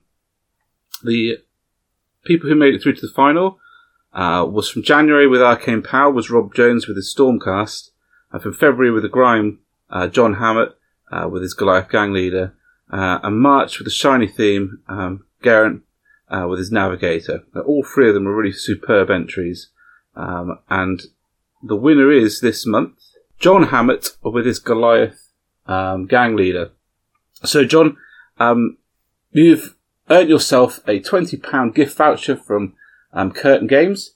Um, for those of you who don't know who Curtain Games are, they are a uh, game uh, and store, uh, sort of venue and store uh, in uh, Crediton in Devon. They're a fantastic little venue, a real gem hidden away um, in the in the countryside of Devon. They've got loads of gaming space, um, some really cool setup areas, like role playing room, um, and a podcasting room if you fancy starting a podcast. Um, they've got a great shop stocked up with all sorts of stuff, um, and they are run by a really generous, really friendly team um, who um, really are quite a pleasure to deal with whenever we, we do. Um, they run fab events, so please head on down to their Facebook page, have a look, see what's going on, because I promise you, if you go to one of their events, you're not going to come away disappointed. They really do put on a good show. So that's our three monthly competition, but we're already into the next cycle. Uh, this month's the first of the next round um, for the next competition, next three monthly competition, um, was stealth. And we have had um, some really cool entries this time. So, uh, really thinking outside of the box. We've had an invisible predator. We've had miniatures from Infinity. Been a really cracking sort of set of stuff there. So, uh, the winner of that one, so top three, just sort of pick them out. So in first place, we have John Payne um, with his Infinity model. I can't remember the name of it, but it's a like a recon soldier, and she is really rather excellent. Um, in second place, uh, we have Ben Chambers with his really lovely Delaque gang with a red glow coming up from the collars. And in third place, uh, an Invisible Predator, um, which is, is really cool, and that's done by Ross Barrable. So those three guys um, will be entered into, uh, well, the winner, which would be um, John Payne, will be entered in the three three monthly draw for next time. Um, and so the one that we're currently running for next month, which we will announce in next month's episode, is the winner, and the vote the uh, entries will finish at the end of this month, which is May. Um, is elemental, so anything that um, fits that theme, earthy or water or fire or rock or anything that you could convince us might fit into the topic elemental. Um, that's this month's um, theme. So, guys, I'm going to um, hand over to a few, well, past me, who was at Warhammer Fest with um, Tom and Dan, um, Dan Wasley, not Dan Jolly, and um, we are going to have a chat about what we saw on day one, and and then we'll bring the episode to a close.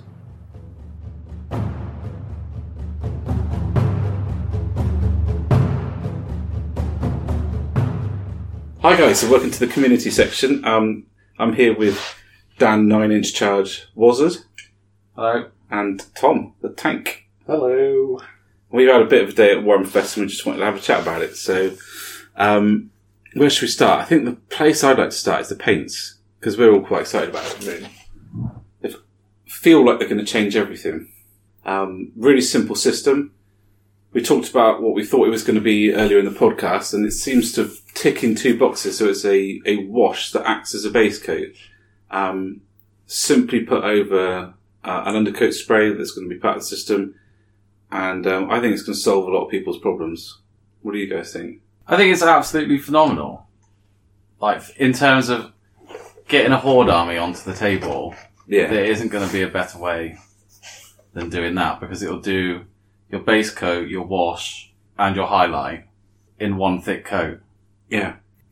I think what I like about it is today we've been seeing what just one coat of it can do. And actually, as a sort of of a, as a base coat for the things that you can do on top of it, I'm really excited about where people are going to take that. I was talking to one of the guys, one of the army painters, and he's been using it on top of metallics, and he's been using it um, with a bit of medium, like their medium they're going to bring out for it. Yeah, it's got its own special medium rather than Lahmian medium. Yeah. So he did an arm on a chaos model, Mm. and then it was like it wasn't an arm; it was what It's was it? a talent from a Chaos Possessed. I think it's one of the new Chaos Possessed. Oh yeah. Yep.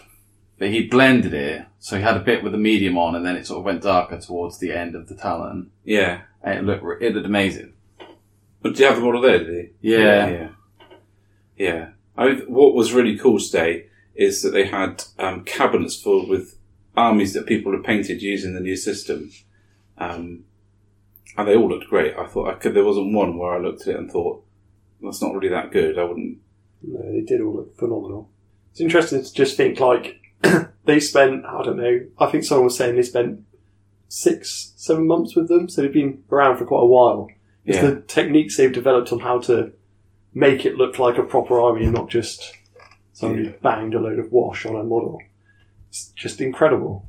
Just to think like we spent half an hour Yeah. on a Stormcast size model and had a model you could put on a table, you know, and it would look good if you just spent a bit of time on the base. Yeah. Just anyone new into the hobby, it's it's a bit of a game changer, really. If you're asking me. And it's got. We've already seen some feedback from the general community, which is a bit of a shame, I think, because. But and I remember when when airbrushes first became a thing, there was the same kind of comments. Oh, was cheating. I'll be using, I'll be using the old methods, the proper way of painting, and all that kind of stuff. But I think these have an application for everybody, from the beginner who just wants a model painted on the table, where they can spray it with a base coat, put a few washes on, and it looks reasonable, right the way up to, and it was said by more than one person today, wasn't it, that the heavy metal team have been using these in what they've been doing for at least six months, and no one's been any other wiser. How they've been using them, we don't know. I'm not sure if they've been just No, putting them on this yeah. base coat. They might be using them in a slightly different way because they're really technical. They're top world, you know, world class painters. That they're going to have worked out ways to use them differently from what we've been shown today. But I think that's the beauty of it. They feel like a product where you can really start to manipulate those properties and get some really awesome finishes. I think just if you're not sure, just give it a go. Because that's where we were, where we weren't sure, and then we gave it a go, and we were really blown away by it. And I get what people are saying to some extent. And if you want to paint a certain way, then you can still carry on painting that way, but just don't get in the way of people who Yeah, are struggling to get their armies on the table. Because Yeah. ultimately, it's much better to see a fully painted army on the table.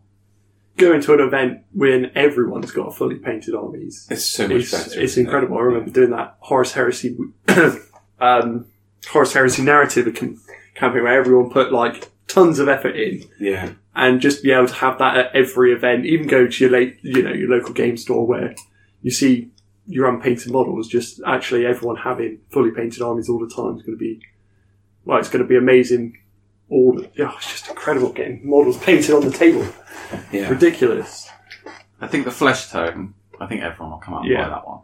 Well, th- I think what surprised me is this isn't when there's been a new paint before, like the foundation paints way back, or the washes. Although the washes were kind of a return to washes after a brief hiatus into inks, but there was only like ten of them, or like a, small selection. Yeah. There is a lot of these. There's so many Yeah. colours, it's quite ridiculous. And because there's two different base coats, you can double the number of colour outputs, uh, outcomes you get. Mm. So I think That's not including what you can do if you, you know, to get your airbrush out and put a bit of work in before. Yeah. Because we're obviously working off creams and Yeah. grey. So you could probably do quite a lot. I'd like to get, like, the Vallejo metallics out, which are obviously super bright when you take it to the highest highlight And super And- smooth as well. and super smooth. Yeah. And then play around with the uh, contrast paints because that'd just be great fun. I think I was saying that people in the in the paint studio have been trying out doing pre shading before adding them on. Yeah, yeah. yeah. Dry brushing, Like quick zenithals with zenithal, yeah. the spray cans. I think the only thing that I wouldn't really use them on is they didn't the way they pull. I wouldn't use them on large flat surfaces. Yeah, I think it was a shame that they Yeah. chose the Space Marine to do their colour. It, it definitely looked better on organic surfaces. So like, Like the, skink the scales and was really scales good. and um, like Nurgle, it looked really good on Yeah, Nurgle. incredible. But actually, I think with the Space Marines, I think if you didn't let it pull, if you ex- if you got the consistency right before you put it on, you could end up with an almost perfect finish. Mm. Um, I think it's just that the you could almost rush them to. I remember when I started using washes, like way back when they came back out as washes. There was very much this sort of. They were almost selling them in a weird kind of way, a bit like these new contrast paints, and I was just whopping them on a colour. I'm like, oh, look, that's really good. And then it would dry like a horrible pool, and I'd be like, oh, I'm not really sure about that. But then I quickly learnt to be able to manage where those pools were. So I think there's going to be some learning. Don't get me wrong, I don't think any paint product they're ever going to release is going to be 100% perfect 100% of the time when you first start using it. But I think I haven't seen a product ever in a paint range that has been that easy to get really nice results straight out of the pot. And we're not, you know, we weren't watering them down when we were messing with them, were we? We weren't messing with the mediums. We were They just the mediums out. straight from the pot, straight on the model, and but you know, some really- quite like the concept of them as glazes and overtones as well. Mm. Yeah. Building up like different colours over like a an original sort of setting down some browns and then working up with some other colours. For example, I'm quite quite like to see how they're going to blend at the edges, whether they're going to be easy to sort of draw out and smooth that transition or not. I'm quite quite interested to see how that pans out. But they're not far off now either, are they? They say No. June, and there's two sprays, and one's a cream, which they called Wraithbone, Wraithbone and, and one's a grey. And the grey gives you like a slightly more subdued tone, and the cream was really punching it up. I'm not really sure what the what the voodoo is behind that, but they were really different. Um, and there was well, how many paint colours were there? There was a good sixty, wasn't Yeah. there? There's a lot. Or thirty, and they doubled it to sixty, something like that. There's We had ten today. That Yeah. we could Yeah. use. I think that was less than half the range, wasn't it? Yeah. A whole lot less. I mean, there's colours like white. There's a black. Yeah. that actually put over a grey looks like you know a black model. it's it's really good. It's called Black Templar. I'd be quite interested to see how many Black Templar armies are going to be done with just you know grey, black stuff on, and see what happens. The black, white, and the flesh are the ones I'm most excited about. Just because, personally, I hate painting those colours. Yeah. They take ages. Yeah. And I don't think you're alone. I think there's a lot of people who are the same. Um, But that and a, and like, we, you, there there was that horror, wasn't there? That was blue and one highlight. that was amazing. Yeah. If I can True. get away doing white with that and one highlight, Yeah. that will be, that will save me so much time and effort and, because, I don't know, just white just never works for me. It's a tough colour. It is. Having to build it up with a brush is a bit painful. Yeah. That's what I mean with the techniques. I don't think that was just like slapped on. No, He's they've had done some time to, yeah. into that. It's paid off massively. Yeah. This is what I was saying about how I think straight from the pot, as a beginner, yeah, absolutely, there is definitely a place for that. Absolutely. But I think with the, I don't want to use this term with as much respect as I can, the better painters, they will be finding different ways of using them and, and manipulating them creative Yeah. painters, yeah. Uh, and really sort of hammering down. Because one of the things that is going to be different about these is that the properties aren't going to be quite what everyone's used to. So a wash is quite easy to understand and easy to manipulate. A paint certainly is with water and pigment, and you, you know people who are really good at painting will be able to get that spot on almost every time they put their brush to the palette. These are different. The medium is different.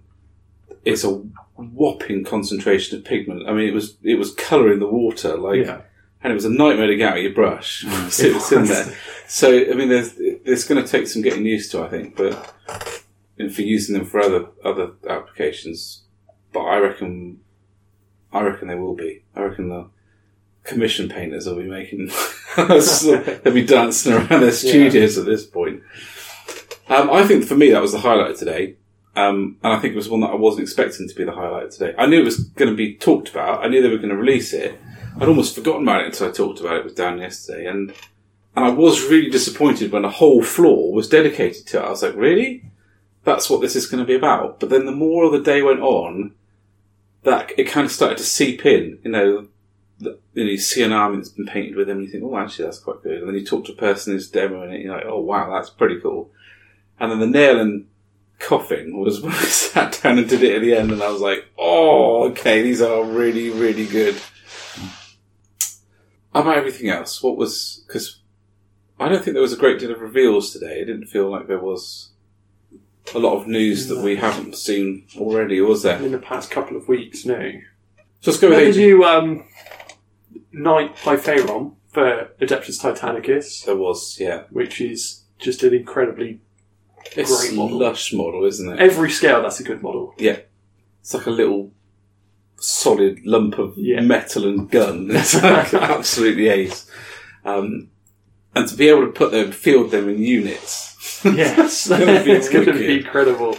I, I was really quite excited about the little kind of gubbinsy stuff that they released. I think that was Yeah, like entrance hatches and you know air vents and that kind of stuff. That because I think with Titanicus, one of the things that they're missing, I really hope they do, is put normal stuff in to scale them. Yeah. Like um, they have made them, but they're not releasing them because they were made by the, the team to, to go on their own models and they've been casting them up. But like the little um, shipping containers and Yeah. barrels, yeah, it really add a sense of scale to like a warlord when the shipping container is the size of like a blade of grass, and you're like, well, okay. But this is, I think it makes them, Yeah. puts them into perspective. It's all about seeing it, as you kept John talking about all day, is seeing it from that human perspective, isn't it? You It know is. how big a barrel is, yeah. but you don't know how big. I don't think we could, visualise a Warlord Titan I until don't you think see it next to you. comprehend it, could you? No. I mean, the scale of it is just phenomenal. so you have to have a point of reference where you're uh, like, as I think with the with the Warlord, it's the door on the back. You know, that big door with like the plate. and you're like, okay, that's the door to get Yeah. into it. And it's like the door into a skyscraper. I think that, yeah. And the specialist games also had, um, uh, the, some new Blood Bowl star players. So the, the branch Dryad, what was she called? I forgot I wasn't in that seminar. She was really nice though. Yeah, And I'm happy to say, having seen the Tree Man in person, it's much, much better than the photograph. Because I think you need that side view to get the forward momentum and the long, great big nose. I think it works quite well, actually. Um, you know, I don't, don't think the photo did it any justice at all. I keep an eye out for him tomorrow. I didn't see him today. Didn't you? No. I was really quite pleasantly surprised by that because I have been a bit sceptical about it over the last week. Dan was really not loving it at all, but I think when he sees it tomorrow, he, he'll change his mind a bit. Um, I just got too distracted by the Age of Sigmar scenery, the modular, like, yeah, modular scenery that they've brought out for that. And start watching someone deconstruct it and then reconstruct it in a different way and then building, like where the stairs go up, building another piece on top of that to give it, give it extra height. yeah, As soon as they started doing that, nothing else in the room really mattered to me. yeah. I, it is like Lego, isn't it? Yeah. It works quite in a similar way to the Titanicus train, doesn't it? Yeah, Hmm. yeah. I, I think it's a really good idea, to be honest, and it it fits together really nicely. It's not because it's designed to fit together. You can sort of plug it, and, and like you said, he was just changing it there and then on the table, wasn't he? Creating Yeah. this little. I can't get over how big it is. I mean, it almost like takes up the board. It could almost be like most of the board if you wanted it to be. With very little effort, I think. How many kits did he have there? Two. I think, yeah. Could easily fit two by two by four. Like the whole centre of the board, wouldn't it? Especially if when new General's Handbook comes out, they're going to have that meeting engagements, thousand points. You're going to want a lot more terrain on the board. Yeah. So that was that was from the Age of Sigmar seminar. We'll, we'll talk about that now. I think um, I was expecting today an army release or an army preview. I genuinely was. I was a bit disappointed when that didn't happen. Um, the Warcry stuff looked nice. Really excited about that. There's a Some fantastic models. yeah. I was a bit upset to hear that they're not going to do gangs for the other factions yet. I know.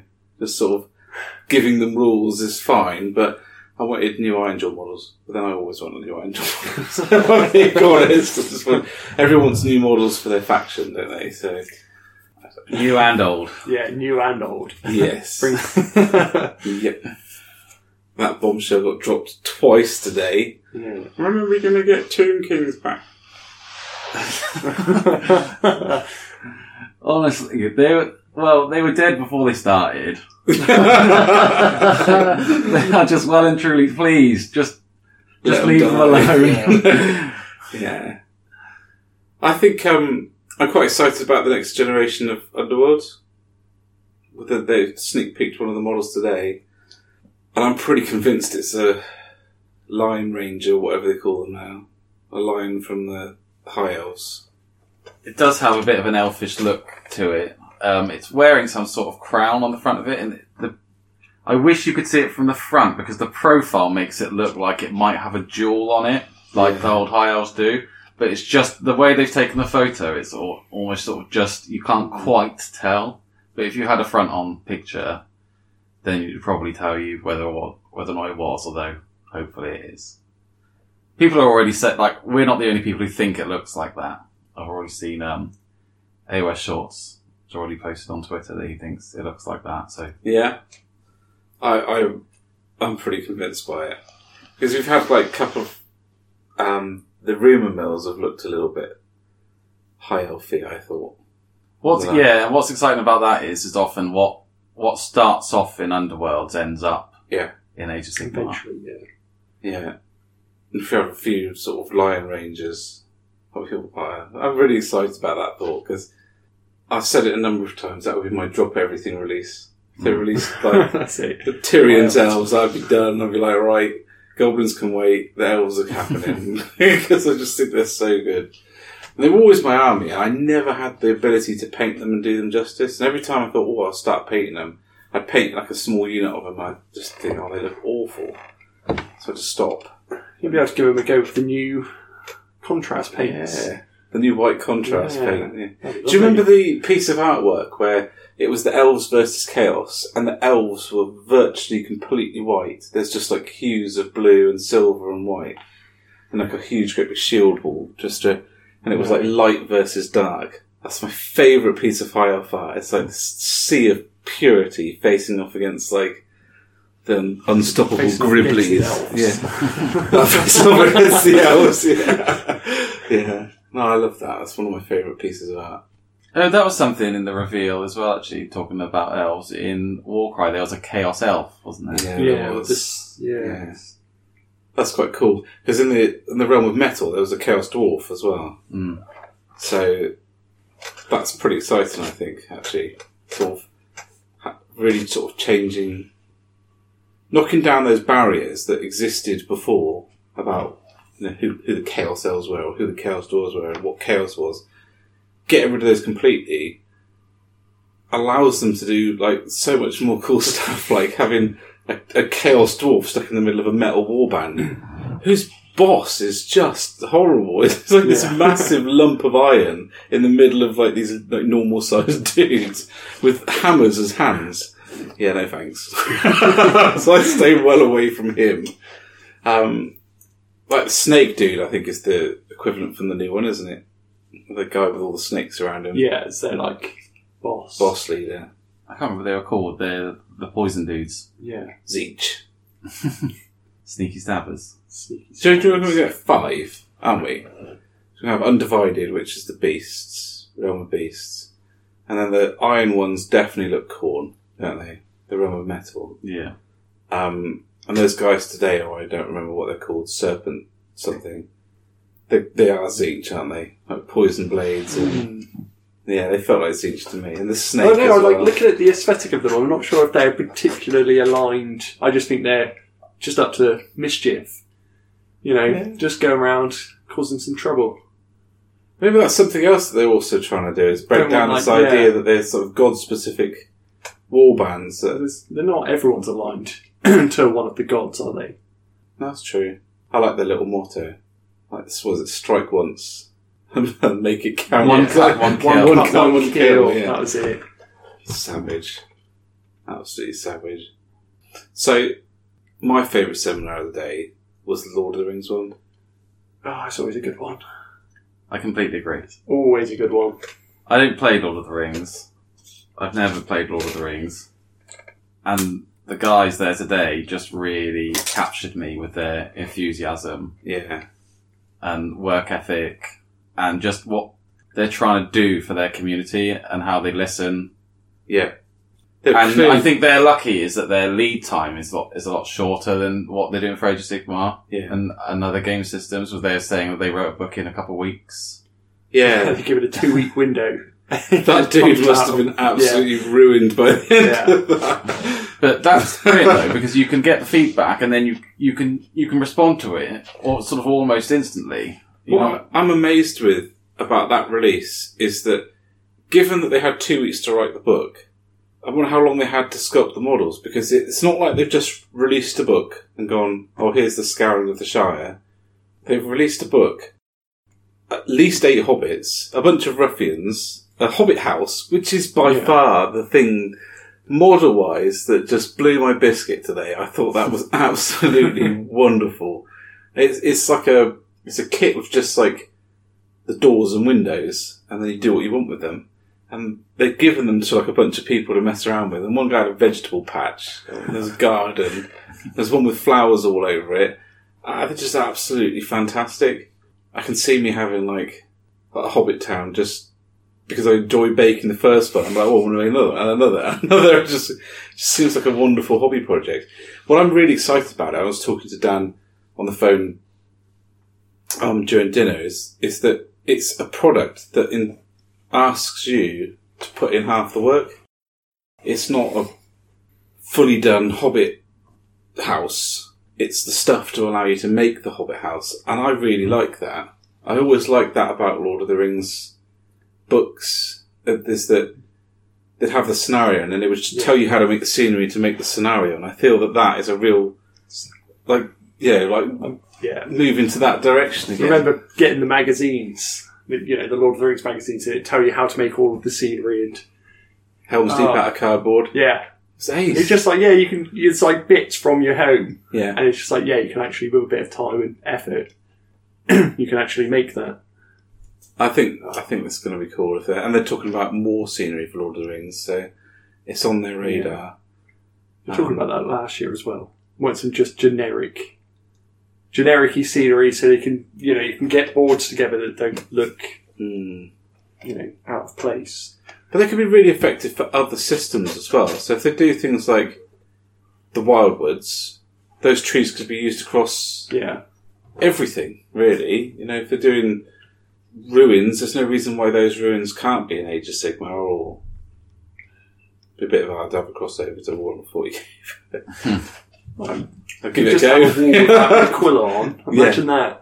Wall without the Aquila on, that's, that's just singing the Imperium, is it? Yeah, wall heresy. Is. oh, that's, they paint the Aquila on. Yeah. Like, no, Aquila, no! Paint the Aquila on! Spray canning it. the Samar bite would come up behind and go, What are you doing? Nothing. That's a Monty Python scene. you haven't spelt that right. Next. That's good. What else did we see today? Bandai. Oh. Right, so yesterday we had the sneak peek of the new Bandai model. that in person was wicked. Like genuinely wicked, I thought. It's a nice size, really nicely detailed. If the end kit is anything like it, I think it's going to sell like anyone's business. Ben, do you want a job at Bandai? Well, I know about Space Marines. So you just you just sold that model, that that doll, whatever it is, Doll. so much, so much better than the guy from Bandai that was representing it. I don't know what a space marine was. didn't know what a space marine was. Was asking us what a space marine chapter is and how many there are. Yes. I think if you want a job, Ben, I think you've got it. And you do already have a job. Sales reps. what are those little dudes called? Chibis? yeah, yeah, I think so. There was more of those today, wasn't there? Like Yes. Grey Knight, Space Marine, The assassin who looks like Eddie. the assassin that looks like Eddie. I don't know if I'd want that on my shelf though. It'd give me the creeps. Oh, I want that. You'd wake up and you'd be like, it's staring at me. It even even if like four inches ever so is like I think they're really fun. I really like the scale of them. They're just like little sort of miniature Funko Pops, aren't they? Yeah. I got my Funko Pop today. Yeah, I got mine. Dog's talking back. awesome. Um, I think the other thing that stood out for me today was the Warhammer Fantasy roleplay. That's like my end of day delight. Really quality product that is. A lot better than I was had hoped it was going to be. The, so two products that they had there today. The starters kit, which was really, really reasonable, like twenty two pounds ninety nine. What came in the starter set? So it was a it was a box that doubled up as a DM screen with an extra DM screen with your dice, special dice, um, loads of like backgroundy cards like town maps and um, artifacty kind of stuff, and the basic set of rules and pre-made characters. So it's, it's, it's Twenty-two pounds. twenty-two pounds. So you'd be playing with a pre-made character, and you'd be playing with a pre-made scenario. but it, it reminds me of First Quest from Dungeons and Dragons. Did you ever do Dungeons and Dragons? There was a We- box set. Called Yeah, we well we got into the the starter set. We did the Rise Yeah. of Shardalon, which is kind of the Dungeons and Dragons equivalent of what you just Yeah. described. Yeah. It's like the board game version, and we got the this like introduction kit Mm. that was like essentially make your character and play through a Yeah. scenario. Yeah, it's pretty much that, that. isn't it? apart from I don't think that you can create a character. I think you get given your character card, Yeah. and then you play the mission through. Um, I had, uh, oh, like I said, I think it was called First Quest, which was Advanced Dungeons and Dragons, which I think was second edition, wasn't it? Was the second version of it? And, um, that was quite good, and I think this would be the same. No models in it though, um, so I'm guessing that the system is going to be more about the role playing than the, the miniatures, which isn't a bad thing. The book is just superb, isn't it? It's it's massive. It's like inch and a half thick. It's forty four quid. And how many classes did you say there wasn't it? 40. At least 40. 40. 40 classes. And then obviously you've got your races. yeah, So then you multiply that by the number of races that there are. yeah. The artwork in there was And um, Really don't the nice as well. Race affect the class as well. Yeah. yeah. So if Yeah. you the way you level, you level Yeah. as a So that's just. changes depending on your race. Yeah, and your class. I like the. um Was it the Reikland map they had as well? Yeah, that, That was, was really amazing. cool, wasn't it? So someone had hand drawn a map of Reikland, and it, you could put it on your wall, couldn't you? Yeah. Like, it was stunning. Easily. Really, I thought that was. I hadn't expected to see that there. I hadn't expected to be so taken by it. Because I'm always worried with role playing that it's, it is a bit of a time consumer and it is really difficult to get everyone there at a set time regularly. That's quite challenging. I think it's more challenging in wargaming because you can meet for a game of whatever and then that's it. Mm. Unless you're doing a campaign. And even with a campaign, you don't have to have everyone there all the time. You can have a couple of people there and drop in and out. Whereas with with role playing, you do have to have your you know your team, which is at least five people, if not six, and that's quite herding cats kind of Yeah. territory, isn't it? Find that a bit But with things like Skype, Discord, you can always, if one of you can't make it for some reason, you can always Skype in or Discord in Mm, if you've got the time. But then, you know, a great DM would just be able to work around it, really, wouldn't they? yeah, it's true enough. Are we going to talk about Golden Demon? We're going to talk about Golden Demon. Let's Golden Demon's tomorrow. Yeah. There are a couple entries that struck me as being particularly good in the cabinet today. There was. Really nice Mangler Squig. Real nice, Iron Snake. non-metallic metal iron snake. You trying to embarrass me because it's, it's not. yeah, I put those both in, and I, they've they've both got green stickers, and I've been buzzing all afternoon. And checking and double checking and Well, I- triple I checking was that they actually con- do have green stickers. I thought it, I was convinced they'd made a mistake. We made a mistake on them both. yeah, uh, they're going to come and peel the sticker back off. It's what happens when you write Ben from the Two Piece podcast on your entry form. I have to say, Which I did not do before that agreement takes any ground. It just happened. the Iron Snake is incredible. In the flesh, Yeah. I was so impressed with him. Really, Nice. really impressed. So much better in, In in the, the flesh. the picture that you took of it, I thought it looked like a grey model, and then in the flesh, it the non-metallic metal really looks like metal compared to the picture, and also the um, the detail work on the shoulder pads and stuff like that. Like when you see it up close, it is incredible. I think personally, I think that's better than the Mangler Squig. Oh, it's yeah, streets. I spent four times as much time per area on the than I did But saying that, your Mangler Squig has got loads of character and loads of presence, and then looking in the cabinet today with the other the other stuff, the Mangler Squig was my favourite model in the cabinet. really, Yeah, really, thank you. Really good. Definitely deserving of the uh, There's of the some green sticker. there's some astonishing stuff in this cabinets already, and the and the entries close at lunchtime tomorrow, and there will be people who um who will only travel down for Golden Demon. Golden Demon, Yeah. and I, I cannot wait to go and because the standard in there is is astonishing. The Um, heavy metal challenge is incredible. it really year. is, yeah. People have gone above and beyond on that one. Me and Tom are getting depressed looking at the young bloods. We were just Young like, Bloods, my goodness. Why can't we do this? Well, I, I think the thing is that And that's not even got the Sunday entries in. I was No. just like the kids who are travelling down today. yeah, And you just think, oh my goodness. I think the thing about Youngbloods now is that Do you think it's like GCSE coursework, where like basically their dad's done it for them? no, well, I, I genuinely hope that that's not the case. But what I'm thinking is probably happening is that the ki- the kids have got parents who have done the hobby for you know uh, for a long time, and even if they've taught them the basics, just the basics, they'd be a million miles ahead of me when I was ten because I didn't. No one taught me anything. It was back. That was back when the heavy metal guide was um, well, spray them white, block in the color, highlight them, and they will look like this. And it's like it's like Mike McVey's perfectly blended orc, and you're like, what? Uh, what? How did you get from like blocked out colour to that? Um, with very, you know, it's so. I think that that's probably what's happening is that the skill trickle is just is coming down. But it's going that way. The top end as well. I think they're getting better and better as well.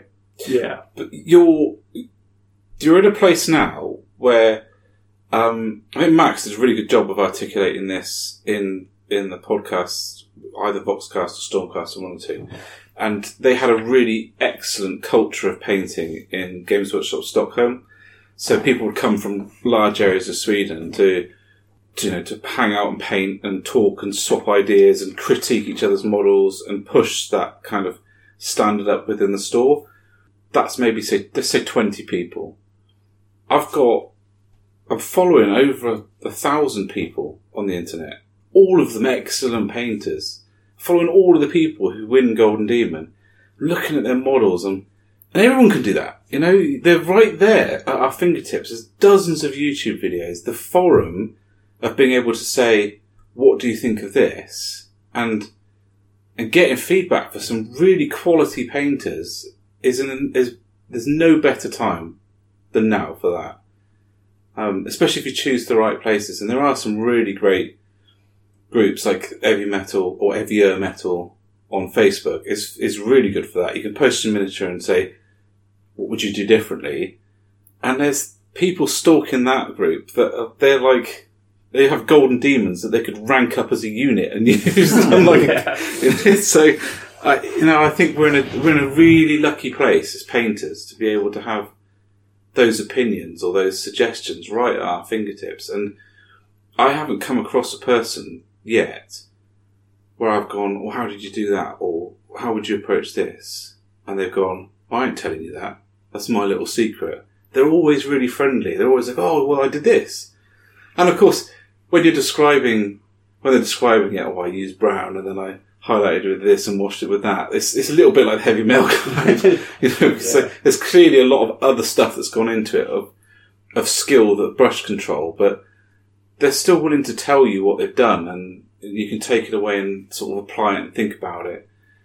Um, and like I said, I've not come across a painter that I've asked anything and they haven't been really, really Along with awesome that, to talk you've got like a lot of painting classes now as well. yeah, So you've got like Cult of Paint, um, Siege Studios do their own. Yep. It's just like when you think about the technique you can that that they teach, you can literally go from never being able to pick up, never being, never picking up an airbrush before your life to being able to paint a miniature yeah. good enough to go on display almost anywhere in a couple of days just from learning some very basic techniques is it's incredible to just think like that you know And those people running those courses are oh they're lovely top people class. as well you Wow. could stop you know stop any of them and just ask how they did something and they'll happily just be like this is how I did it they'll show you if they could I'm sure And of course, you've still got the Games Workshops doing it. yeah And the standards in there are getting better every Yeah. day. Well, yeah, Geraint just won your competition, didn't he? Your shiny competition. Yeah. Or Manager still, of Graves, isn't yeah. Yeah. Well, he, he's, yeah, normal painter. Um, anything else? What are we looking forward to tomorrow? Warhammer Age of Sigmar Studio Q&A. Horus Heresy pre- preview that'd be good fun I'm really glad to see that on there because that wasn't on the preview preview. Like it's the I don't know. There seemed to be like two previews, didn't there? There was a, s- a preview today, which I wasn't expecting. And I didn't really know where that was. It just sort of appeared Why appeared do we on. not talk about the Chaos Knights? Well, I often you talk about Chaos Knights because they're filthy They're heretics. so- That's what they so don't talk about. good. They've got the Chaos. Oh, my they've goodness. got I a, want more a of night that. box set and taken a screwdriver to it, and that's and then Proved it. Proved it. it is a great kit, though. Is it? I didn't work out whether it was an upgrade kit or a from scratch kit because there's a lot of detail on yeah, there. I think that- it might be from scratch. I wouldn't be That's Because what I it's surprised. like there's bespoke weapons in there that that aren't anything like the no, actual knight kits. and the carapace Yeah, is, is totally different. yeah. And that's not like that's something you can just sort of stick on the top and it would work, is it? It's it's definitely not like the Land Raider Chaos upgrade sprue where you just stuck spikes Yeah. on. It, it's um Spikes and skulls. yeah, it's it's it looks phenomenal. Um, Roy Duncan is probably crying in the corner about it. But no, I was, it was one of your big things today, wasn't it? yeah.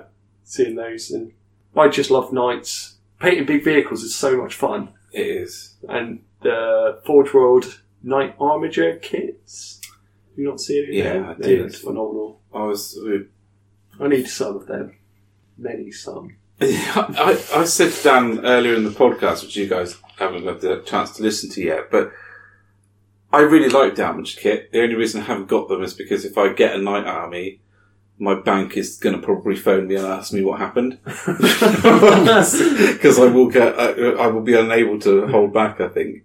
Because, I don't know if you know, I've got like this weird sort of thing where I can't, if I have a knight, then that clearly needs at least one armiger, if not two. So Yeah. I've got two knights, that needs four armigers. yeah. If I get a bigger knight, then that needs It needs everything else. everything's to sort of scale down. Yeah. So if I got like that big whopping thing that they've just turned into Titanicus, then I'd need at least two of the missile pods on top. I don't know the names, you have to excuse me. Two of the missile pods on top, and then two normal knights for each there. Then it would go. Yeah. That's how my brain works, and it's really frustrating. I got the same. I was talking to Dan Jolly before Christmas about like recreating uh, like a Panzer division in, using the um, Imperial Guard Yeah, and using the Steel Legion. yeah, And I was like, well, if I need to do that, then I need to go to Forge World to get all the support tanks Yeah. to make that operate. yeah. And how would that work? And then I'm going to need artillery companies and like anti-tank companies. And then I was just like, oh my goodness, this is Insane. this is ridiculous. But I, I love the armiger model. Um, and if somebody had come to me a week ago and gone, we'd like to improve the armiger model, what would be your thoughts? I'd have gone, well, why didn't you do that? Yeah. It looks completely fine. Now, I don't know if I want the original one. I just want the Yeah. one with all the armor plates down the leg. It just looks so good. It's great and the little, wacky like Forge World weapons that yeah. oh, you just don't want to think about what they do. And there's the big look whopper as well. That was quite nice in person. I don't know what that was called. The massive, the big, massive siege. Yeah. I can't think about what oh. that's called either. huge. I can't. I didn't realise quite how big that was. It's not off the size of a warlord. It's bigger than my head. Yeah. No, not the siege one. Oh, The the new the new knight that was in the same cabinet as the armigers. The big round thing, whopping great big cannons. I'll show is that not the Porphyrion with the new weapons. the new weapons? I just can't think about it might well called. be the new, it might well be that, but it looks completely different if it is.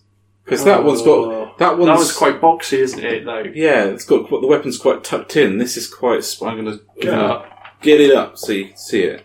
We not? Did they not give us like a Forge World brochure? I'm trying to think Yeah. about what the good weapons are called. So I've got them on my Death Guard Predators, but they're just twin linked versions. Super killy death one. Super Killy Death one. That's pretty much how Games Workshop everything's Mm. bigger. name weapons, Yeah. isn't it? They put the word skull in front of it. Skull. That's Khorne. skull, skull blood, you know. Khorne is probably the least imaginative individual in the whole of. I could get away with just sort of slagging Khorne off Yeah. without any resistance. Excellent. Um, sorry about this, guys. I'm going to just bring this up Right. quickly for This is what editing's for, Ben. Yeah. That one.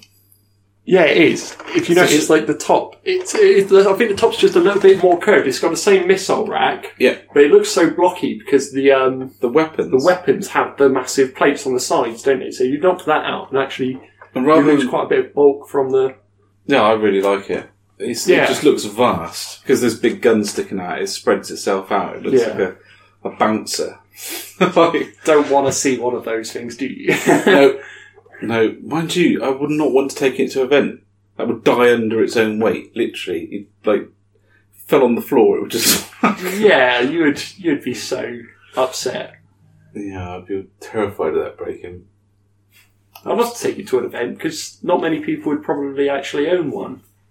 It's just like taking a Reaver to an event. Everyone's like, ah, someone's actually got a Reaver out. That's a blast from the past. Everyone's spending like a quarter of an hour getting out Yeah. your army, and then you just stick one more to deployed. Yeah. oh, And, then, and then once you've beat them, you've got to tell them if you want to beat this, you need to go by the Warlord. so, And then, so that yeah. happened to you. Move on. Don't want to talk about it. What are you awesome. looking forward to tomorrow, Ben? Um, oh, Ben wants to play Chaos Bane. And get me a code. do you know I've never sat down and played the computer games at Warhammer Fest. I really want to. But the, pro- the problem is with those setups, there's no one there policing how long people are on it. So you could be standing waiting for like 45 minutes while someone just completes Deathwing. There weren't that many people there, so I thought I may as well complete the demo mission for Chaosbane. How did that go? Yeah, I've got all day. You probably Good. could complete it. Yeah. you probably could. I do love the way it all looks though. Need a better laptop than this thing Yeah. to, to play those on. you need a string to hold together. I don't even know what's going on with that. What, the string to hold the power oh, cord oh, in? Yeah. Goodness. Botched it. It's better than tape. That's like when I lived with Dan and we broke the toilet, and it, the fl- the flush had to be held upright, otherwise otherwise the system would overflow. And I came home, and he tied a bit of string to the end of the flush that went up over the curtain rail, back down, and then tied it to a tap. And it turned out that he'd spent all the money. For getting a plumber on beer and that, and that bit of string. Amazing. Doesn't sound like Dan Jory at all. Oh, he, I don't know how when he pins models and stuff they stay together. I mean, I once saw. I came round to his house. and I needed something cutting, and he was like, "No, don't do that. Let's secure it." And he secured a clamp stand to the end of a swivel chair. And I was like, I was just like, "So you've made it really secure on the clamp stand." And where have you put the clamp stand down? Oh. right, well, on that bombshell, we'll call it a day. Um, thanks for listening, guys. Bye. Bye. Bye.